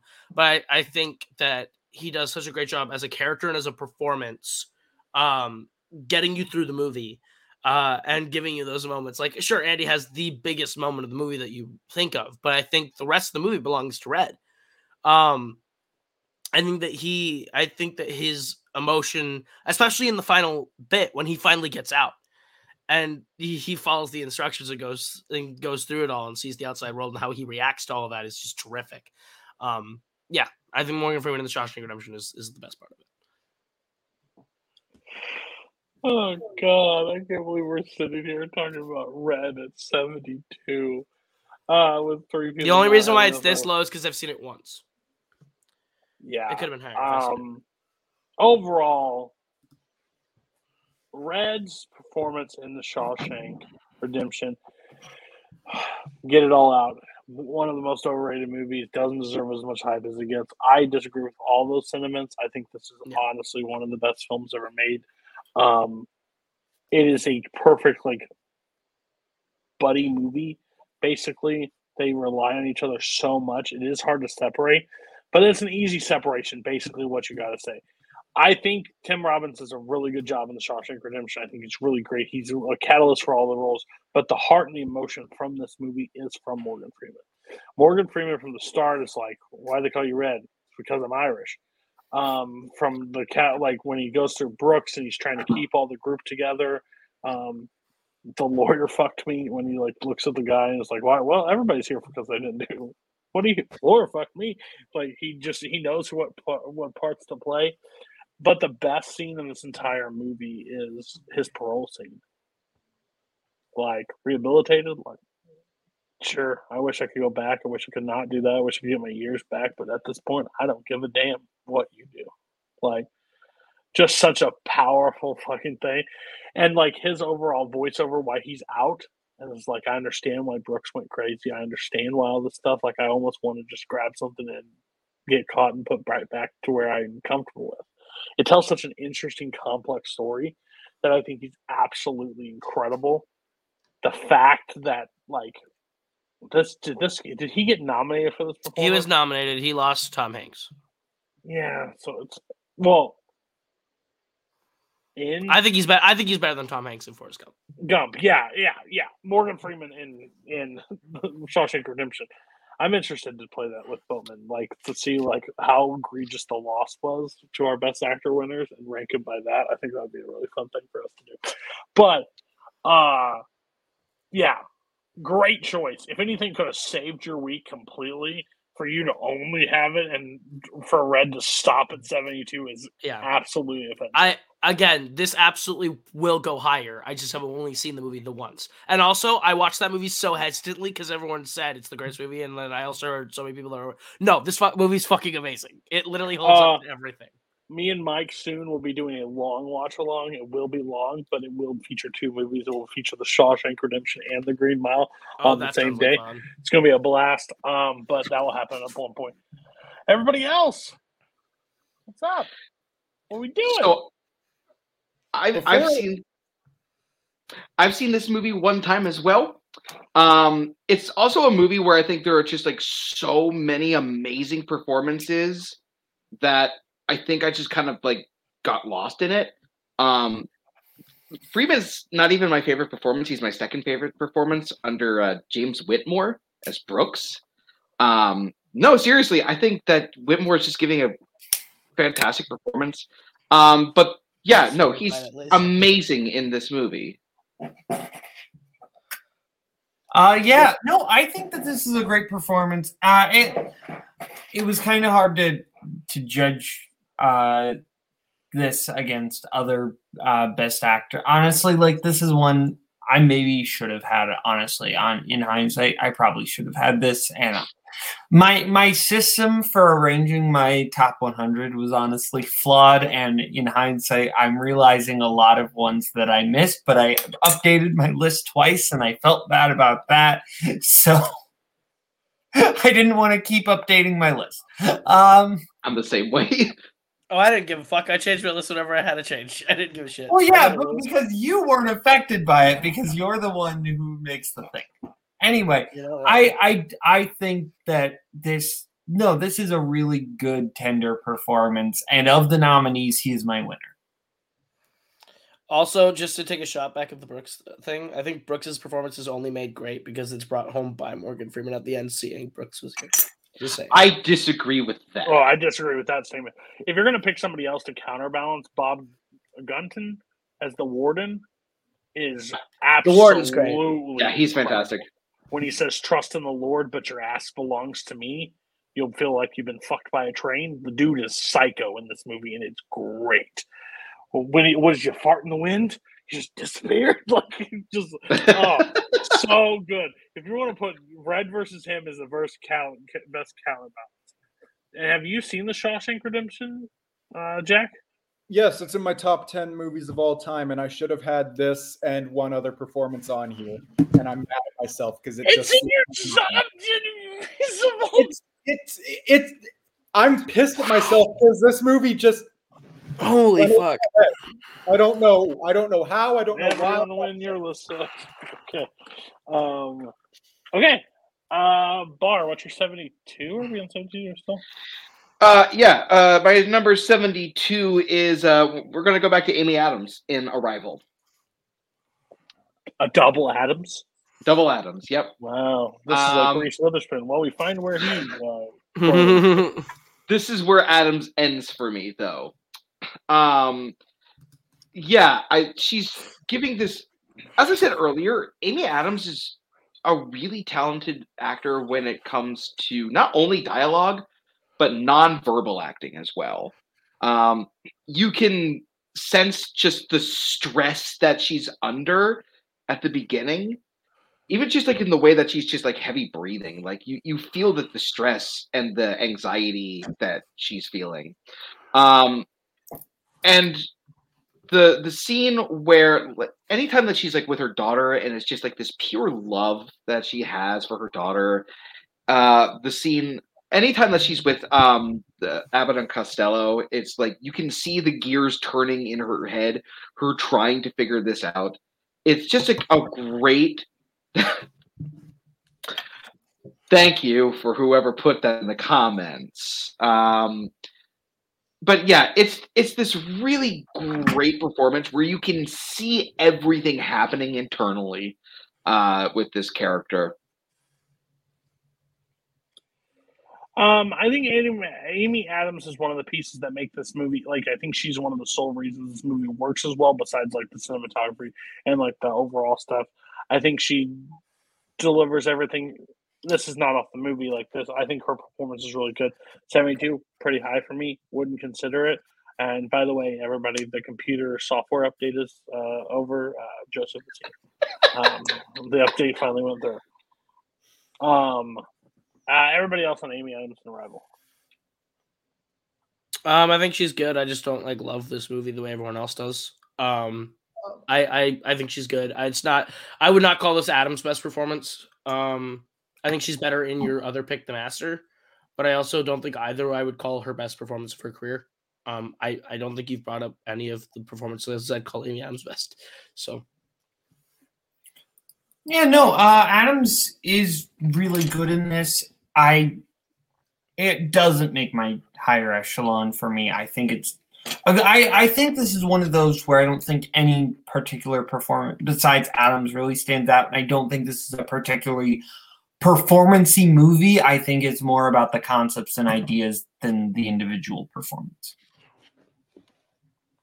Uh, yeah, uh, this film's great, but per, for me personally, uh, kind of like for Sicario with I can't remember who, uh, it's the direction and the screenplay that stands out to me here more than Amy Adams's performance. So, uh, but she's still fantastic in it. that was me Oh, oh, oh. Uh, well, eat shit. I guess I don't know. get fucked. Walking that. Oh, where's the clip? Emotional, damn it! Bowman. All right, uh, my 72 is Maximilian Schell in Judgment at Nuremberg. This is such a complicated character because this character, for those who haven't seen the movie, this is a German defense lawyer who is defending the judges on trial at Nuremberg for sentencing various people to concentration camps. So this guy, this performance is a guy defending Nazi sympathizers, which is a really difficult character to play. And the way Schell plays it is so intense. Particularly, I love the scene where Schell is interrogating Monty Clift, Montgomery Clift, uh, where like his cross examination pointing out the holes in the argument because that's the thing is right this this movie should be very cut and dry right? It should just be yes very much we we all agree these guys are bad but Schell's Schell's defense of the different things makes this movie so much more complicated because we're not on his side. It, it's like that meme. It's like that meme of breaking news, heartbreaking. The worst person you know just made a great point. And it's so frustrating because he's making certain logical arguments, but you're also like, no, bad. And it's it's so frustrating. Uh it's it's a really complex performance and Schell is great. Um, so I watched this for I think courtroom dramas or something prior. Yep, courtroom. Um, and I rewatched it, and I can't recommend this movie enough. Um, I love this movie. I just love this movie. It's a courtroom setting, so it just works, and it has Spencer Tracy in it. So, like, two of the things I enjoy in life. Um, his character went up on my best actor list on rewatch. It's now my top twenty of his performance, best uh, actor. I think he's absolutely incredible when he sits there and basically he says it's easy to blame the people in this room right now. It's basically his monologue about the world's guilt. He's like, Do you blame Russia? Do you hold Russia at the same regards? Do you not know what the Third Reich was planning? What they why everybody else stood guard and let them just decide why this tyranny was running? Like insane defense that basically says we were in here dealing with this at the moment, but none of you all stood guard, stood by and let this happen and like defending it to the people. And like there's a scene there's so many good performances in this movie. If you have not watched it, please go check it out. Because like Burt Lancaster is there's a part where he's like on the bench and he goes, My client does not know he is not in right mind. He does not know. I am in right mind. Were we blind, dumb? Like just screams into the void. Like it's just such a good performance because he defends the defensible, like the the undefensible. Like he, you can't you can't defend the actions of the Third Reich, but he does, and he stands firm in what he like what he stands for in that regard. And it's and everybody else like when basically everybody when they bring him all in and he's the defense lawyer and all of them basically not guilty i didn't do anything wrong i just did what i was told to do and he stands there and it's just it's three hours but let me tell you if you have time it is absolutely incredible great choice bowman kind of surprised at 72 overall but i get it you have a lot of probably great performances I've also higher. only seen this movie the one time. I it could probably because it's so long. It could probably go up on rewatch. when i re i just rewatched it today i love this movie start to finish great film great choice uh, has anybody else seen judgment at nuremberg I have not seen it. Go ahead, Bar. Why don't you have anybody? Do you have anybody on your list from this? No, I'm just kidding. Why not? Um, unfortunately, not. I wish I did. Um, and I think that everyone's giving great performances in, in this movie. Schell, Tracy, Garland. Um, yeah, and Schell, I think, is the best performance in this movie. Um, it's just one that kind of kept sliding off of my list until it was just off of my list. And I'm so sad that this movie is like nowhere to stream. Crime. Um, stand by it. Um, but no, absolutely. I corrupted Cody, and he'll never go back. No, not in my town. This is it. I'm sticking with it. They'll take me away in handcuffs before they take away this service. Um, all right, uh, Jack. Good luck following that. Um, Go ahead. Y- yeah. By the way, uh, on rewatch, this movie, probably Judgment Number, poss- possibly in my top 100. So, so yeah, no, my 72 is Tommy Lee Jones in The Fugitive. That's textbook pandering. Watch Jack's allowed to pander. He's had so many anti-Cody. Just when you thought, thought I was out, you pulled me back in. Let's go! Let's go! This performance is just great. He he plays uh oh man. He, when from his first scene, the whole uh his whole monologue in the first scene is fantastic. Uh his moment with Harrison Ford, the whole I don't care moment, great. Uh he is just uh Tommy Lee Jones is firing on all cylinders, and every time he's on screen, you can't uh, look away. He just brings so much energy to this movie. He's uh, incredible. Uh, I don't think uh, he should have won that year, but he is like right up there with the person that I think should have. Uh, incredible performance. I love this movie. I've only seen it the one time. Otherwise, it would 100% be higher. Great film. Great performance. Uh, Bowman, what did he? Who did he beat? Uh, he beat uh, DiCaprio for uh, What's Eating Gilbert Grape. He beat Ralph Fiennes for Schindler's List, which I'm sorry. Uh, okay, well that's fair.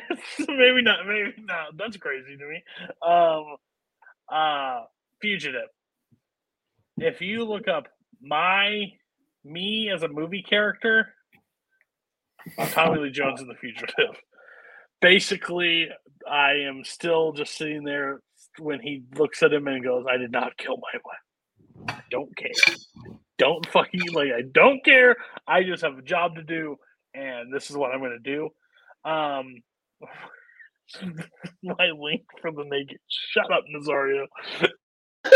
Um, um, type that into your web browser. See what happens. Um, so uh, you'll be you won't be buying any more uh, toys. I promise you that. Um, uh, I I love how ridiculous this movie is. This is the most Cody movie that I never knew existed until I watched it, and I was missing a like a, a lost lost child. It's so perfect to me. Like when he's sitting in the room and they're all talking about what happened, and he hears the train behind him. Goes, oh, who has the high race train? And they all like sort of narrow it down, and they know exactly where he is. So stupid, so ridiculous, but so great. Uh, Tommy Lee Jones, yeah, hard who he beat, but the performance is one of the best supporting characters. Like he's great. Just maybe he shouldn't have won the Oscar, but great performance. Everybody else on, um, oh yeah, Peter, yeah, he's good in the name of the father. Uh, everybody else on uh, Tommy Lee Jones in the future. I feel like this is a performance that I was kind of at a disadvantage with because it's Tommy Lee Jones, like like Cody, you've said before. When actors win the Oscar, a lot of times they just kind of do that part for the rest of their career. Jeff Bridges, Al Pacino, that just happens. And Tommy Lee Jones just kind of did this for the rest of his career. He just kind of did The Fugitive again over and over again. And I saw The Fugitive after I had seen like Men in Black and a lot of other Tommy Lee Jones and a lot of other things. So uh, for me, this is a performance that has never blown me away purely because for me, this is just Tommy Lee Jones being Tommy Lee Jones. and that no. feels unfair to the movie, but that's just that's the situation I was in. That is hundred percent fair.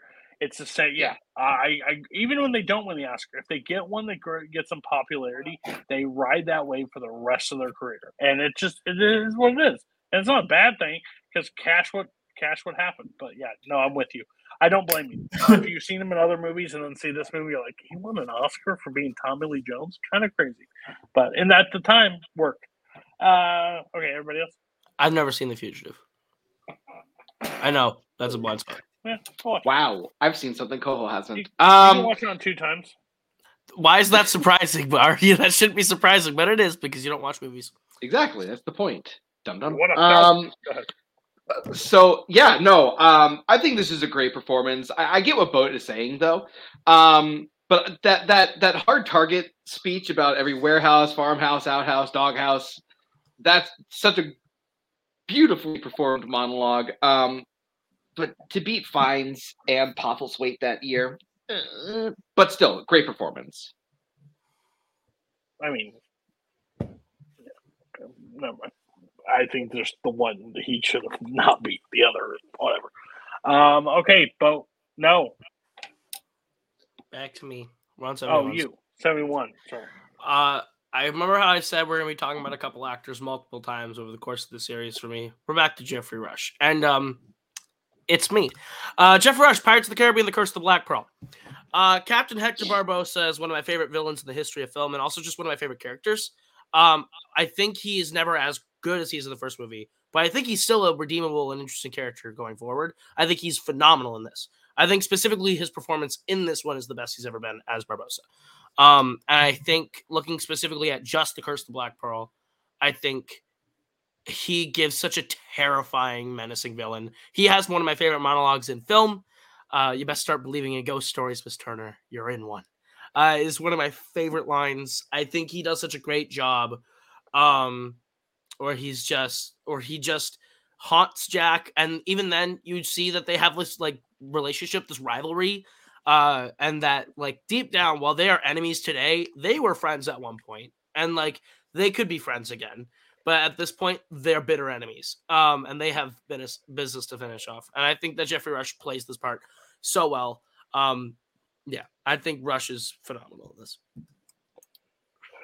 Uh, Hector Barbossa is my favorite uh, character in the Pirates movies. Hector Barbossa by Geoffrey Rush, I think, is the one that stays the most grounded in every movie he's in. He stays the same level. He is the he is Barbossa. He knows exactly what performance he's supposed to give. I think he is better than Johnny Depp. I've said this before. I'll say it again. I think he is better. Um, but I think they play such a perfect counterbalance to each other that works. Coho's got a lot of sticks in this community. The first two pirate movies are incredible movies, like overall. Third one, we'll say what we want. But Geoffrey Rush in this very first one, I quoted the best you best start believing a ghost story. You're in one. I think it was I remember this movie coming out, I'm being like 12, 13 when it popped. Hmm. And I've seen the fluffy Disney for so long to see that happen crazy. Like when the the skeletons behind him show up and they're like sitting there with that stuff. It's like you never saw in Disney at that point in time. Like Disney's took a huge turn and went towards a different direction. So No, yeah. 71. And I'll, I'll even I'll even like lump in. He's only in the one scene in Dead Man's Chest, but it's like the best mic drop ending ever. It's just tell me what's become of my ship. yeah. It's so Oh, good. It's so good. Every time Dead Man's Chest ends, I'm like, I want to watch the next one just right away. Yeah. And what a fucking disappointment. Okay. Uh, anyways, um, but no. Of all your panders and all your crazy stuff, this is a correct choice for me because is he like the glitz and glamour of like overall acting performances? No. But Geoffrey Rush is one of the best like working actors to get like character actor work, and he took this role and killed it. Him and Depp dueling over the and bouncing back and forth. I know it's a lot of CGI, but he has to play with it. And the face and the motion capture, great, great overall, great, great choice, Coho. Um, everybody else on Geoffrey Rush. You know what they say when you're in uncharted waters? There'll be monsters. So good. Yeah, no, I, I know I've I've said some unkind things about uh, some of these movies, mainly the third one. But Geoffrey Rush in this movie is fantastic. He was on an early draft of my list and just fell off. Uh, but he's fantastic. I love uh, I love the you best start believing ghost stories line. That that's great. And his his whole battle with Jack in the cave uh, is just so much fun to watch. But yeah, no, he's incredible. My favorite character in the Uh, question: Was Morgan was Geoffrey Rush and Captain Captain Barbossa, Barbossa on your list more time, like longer than um, Morgan Freeman in uh, Shawshank Redemption? Yeah, good question. okay, go ahead. Uh, yeah, I Yeah, think so- that, I think that Geoffrey Rush.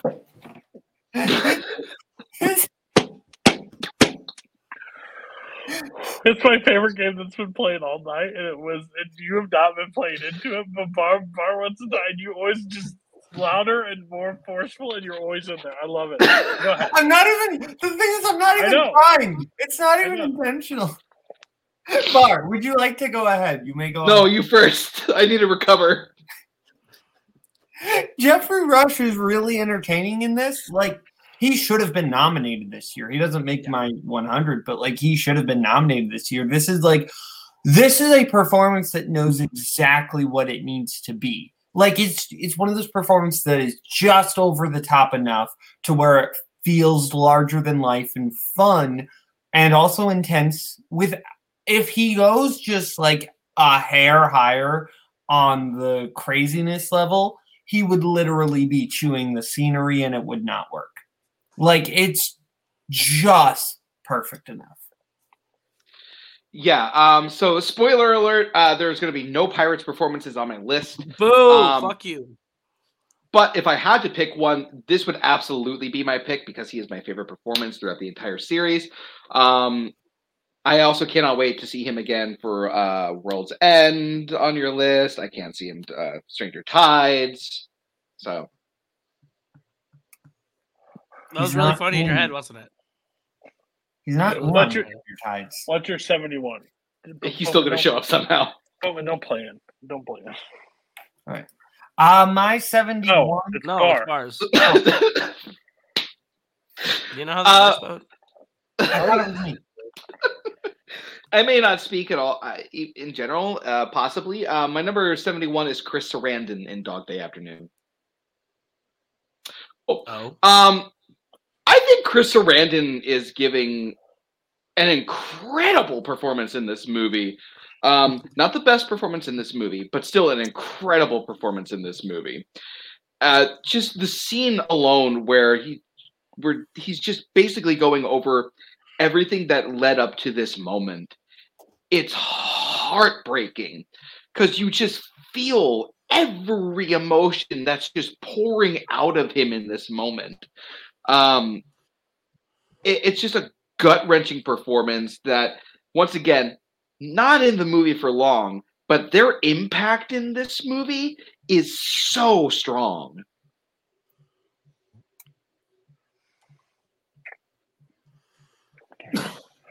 71 of Dog Day. I think there's just a lot of performances in Dog Day you can pick.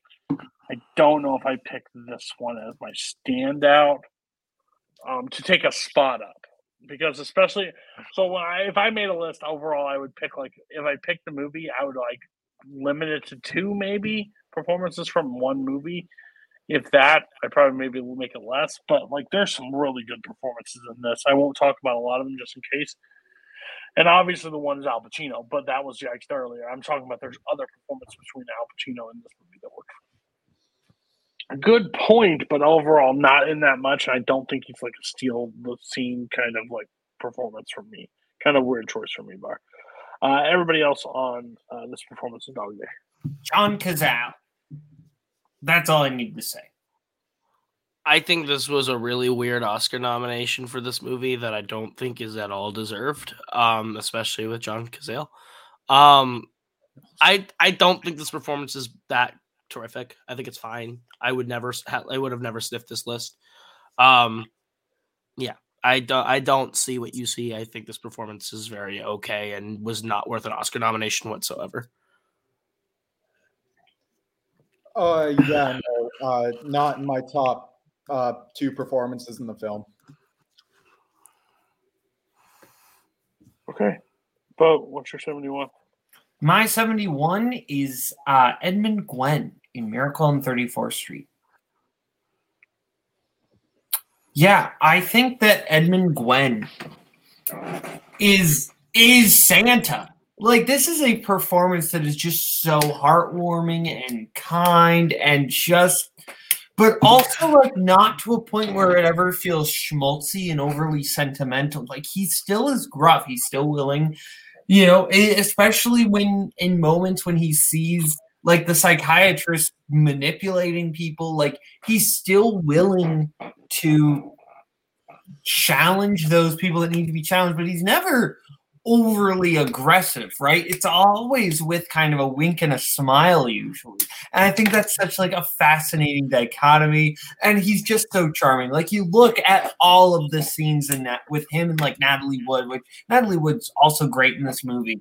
But like specifically like the scene where he teaches her about imagination is like just such a charming scene. I love this performance so much. If he was a great Santa, he would taught her how to swim. Um, okay, uh, uh, Got him. uh, uh, Damn. That was that was good. Even I think that's too far.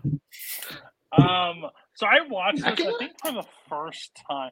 Like I watched it probably when I was younger, but never really appreciated. I watched it for this year, and I absolutely just fell in love with the kind of movie. Um, it's just, it's got. This is me hating old classics, but classics are good. People go try to watch something in black and white. Um, but uh, no, like I think him as Santa just shows like the right amount of charm, but with the amount of like when he like is firm and stuff and how he delivers it, great overall. Uh, yeah, there's a lot of stuff to enjoy this. Like when he goes and complain about the other Santa, and, like and tells him what's wrong with him and stuff. It's just hilarious to me. Um, yeah, uh, as a, I've sat through a lot of like Miracle and 34th Street. I think there's a few, but I think this is the, the superior one. And I agree, he is Santa. He is a great Santa. Uh, he's no Tim Allen in Santa, but no, I'm just kidding. Um, but, uh, but yeah, great choice, honestly. 71, maybe a little high for me, but I could see it. I have maybe watch it next year, see how it holds up, but or this year near December. Uh, everybody else on uh, Miracle on 34th Street, the 1947 version, by the way. Just Has, throw it in. has I mean- Edmund Gwenn shown his bare ass coated in plastic? Uh, no. No, that he's not my Santa. Uh, I If that is your Santa qualification, you need help. I haven't seen this movie in years. I couldn't comment on it con- confidently. Yeah. Um, Cheese and rice. is is he Alec Baldwin Santa in uh, in Rise of the Guardians? No, he's more imaginative. Imagine I Ted haven't seen Lasso was it. Oh. I haven't seen Did you say he's Ted Lasso if he was Santa? Imagine if Ted Lasso was Santa. You Like still that's- I'm, rewatch- I'm rewatching this again now. I feel like you're gonna hate it because I just I feel like I set you up in the wrong direction. Yes, you did. All right, Jack, tell us what closes out this week's. Uh, Uh, oh, go ahead. fuck Bo- you, Bar. Bar. What do you Be need to say? Uh, no, I'll on. just, I'll just, I'll, I'll uh, you know, I'm just gonna go. No, Hang attention's myself all from on the you, bathroom. princess. What what we doing? I'm gonna be hanging from the bathroom. Go ahead, Bar. What do you think, you scrum bug? You, you want you want to talk about a crumb bum scum bum punk? That's the quarterback. Okay, let's go. Bears. All right, we're just gonna move Jesus Christ. You okay? on. Jack, What? No. what's your seventy-one? Um, okay, my 71 is Ana de Armas in Blade Runner 2049. Yeah, uh, I didn't think so. Th- This, What are we doing? I think someone was thinking with a different body part than his brain. I I 100% agree. That's literally what I thought. I rewatched it and I was like, "This just horny Jack doing." Yeah, this is just a horny Jack pick. I'm sorry. What is Deep Water going to be higher up? I haven't seen it. Oh, That means What? number one, probably. If the hologram is your is your competition, go for the whole thing. Oh. Just wait until that Monroe movie comes out. And it's better than Amy Adams in the rival. Yeah. Go ahead. Oh, go ahead, Jack. Talk. Oh well, uh, fine, okay. Uh, uh, yeah, no, she's great in this. Uh, she once again, this is my more subtle performance for this week.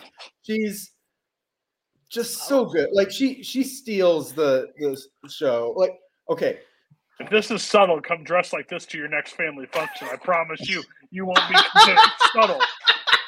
Are you talking about her last scene in this film? Because that that's not what I'm talking about. I'm talking about like. ah. Never mind. Fuck you. Do you think that smoking drugs is cool?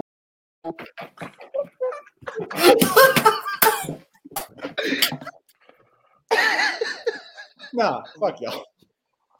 Go ahead. Are you sure about that? Okay. Jack talk. I tried. Just just shit on me. I don't care anymore. Try harder. What a terrible 71. What was your 72? Uh oh, Tommy Lee Jones in uh The Fugitive. Holy shit, Jack. Like and you had uh, Samuel L. Jackson in Pulp Fiction and Al Pacino in Dog Day Afternoon. And you're like, you know who? Let me put the subtle performer Ana de Armas. Well, let me tell you, if this movie was mind blowing for you, when you watch Deep Water next, you're going to have a mind blowing experience. I promise you that. None nuts. Doesn't even deserve to sniff the top 250. Like, that's crazy. I want rewatch this movie because you put it on there. Um, I love the world. I absolutely love the world they created in this. I think it's um it's like a character. It's kind of like the Batman. Oh no, I'm just kidding. I still haven't watched Batman yet, but the city is the, the character. Um, but they add on it to the world of Blade Runner. I think it's better than Blade Runner, the original Blade Runner. Um, but Ana de Armas, gr- great. I'll just leave it at that. I'll, I can bring Brian on and he can talk about how much he loves Ana de Armas. But overall, let's move on. Everybody else on this? She's fine. Yeah, so um I will say that she's great in this movie, and this is the movie I saw her and went, "Oh, she's going to be a big star," but she wouldn't crack my top 100. What made you think she's going to be a big star? Honestly, the He, acting. he has two reasons. well, that, that both- does factor into Hollywood. I'm sorry, that was point me. Due east. Go ahead. Um, ahead, I'm Joe. uncomfortable. Um, well, I didn't put I didn't put the tit performance at seventy one. So, but. I I don't. I'm on record as saying I don't even think this movie's all that great. I think this one's a little bit overrated. Um.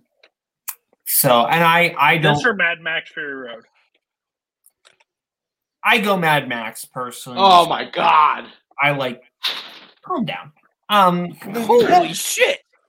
But I don't even love Blade Runner 2049. I I know that's a fucking stupid take. I don't think either of them are all that great. I like that one more. I don't. I don't know. I like orange and blue better than colors you can't Man, see. man. Fire like the guitarist. scene where a composer named a at the top? junkie. Cool. Orange and Blue is literally the poster cover for 2049. Okay. True. Do you Yeah, think not this in the needs to- movie. Boatman, do you think this needs to be seventy one on anybody's list? No. Okay, perfect. We'll move on. All right, co- co-host sick. He's already here two hours. I'm gonna send him home. Um, so tired. Uh, first place from tonight. Um, really close, really, really close. Uh, first place. Um, yeah, I have to do it. Uh, Coho. Yeah. Uh, Coho had uh, Red from uh, Shawshank Redemption. I think that does a lot of work. I agree. Some people were like, "What the hell, Cody? Barton Fink and Lady Bird." I agree. I don't think those performances stand here, but I think everybody has some performances are a little hit and miss. And he's the only one on the top 100 that's going to have Morgan Freeman in red. And with it being at 72, it will not make the top 100, which is crazy to me. Um, and Geoffrey Rush and Curse of the Black Pearl, I completely stand by. Second place is Boatman. Um, reaffirmed uh, Judgment Nuremberg for me, so I appreciate that. Um, Meryl Streep, I know you hate the like. There's that problem with me. Big Lebowski didn't get to talk about it, but still had it there. Um, the other people will be crucified later. Um, Man on the Moon, again crucified, but you had some really strong ones. But I think the red one is the best performance of the the entire thing brought up today, and it's only at 72. Third place, uh, Bar. I'm never gonna, not going to get third place, am I? Uh, I mean, it's going to be close. You were really close. Um, I just think 71 is a weird choice. Amy Adams twice, and then you also said Master with her best performance. You're getting really close. Jude Law, you showed me Kris Kristofferson, so that was fine. But I think you have a shot. Um, last place with a flipping bullet, um, Jack. I mean, 71 on are missing Blade Runner 2049 is kind of crazy to be still. And the reason why you're in last place, I will do exhibit uh, all of this. Basically, everything from your 78 um 78 mm, take off 74 73 and 72 should be higher and put up on the list your rankings are garbage um next week possibly so yeah, yeah i'm number one. I know i am. Thank you so much. That's not helping you for next week buddy. Um here's the thing. Uh, next week uh, bar will not be with us uh, next week. Mm. he has something else going on um taking care of his dad. So what's going to happen is i'm pretty sure i have kirk coming in to read his list and also rip everybody else's list to shreds. So it's going to be uh, not fun episode. I wish like Kirk a- was here this week. That'd have been nice. It's going to be a double judge if it can get him. If it can't get him, I will get somebody to fill those shoes. Um, maybe a timber collar, maybe somebody like that. I don't know. But I'll get somebody. To, I'll be yeah. I'll get somebody to read his list and say, "Oh God, I wouldn't have put this here. I'm just here for bar." Uh, it'll be That- it'll- that's exactly what's going to happen. It'll be kind of a fun list. I think that might be a fun topic one day. Somebody else picks a list and has to be represented by somebody. I else. want that episode. Yes, please. Um. All right. Uh. So, thank you all. Coho, thanks for sticking it out through your sickness. Um, Boatman, better luck next week about your shining take. Uh, Bar, get better. Jack, watch movies. See you next week.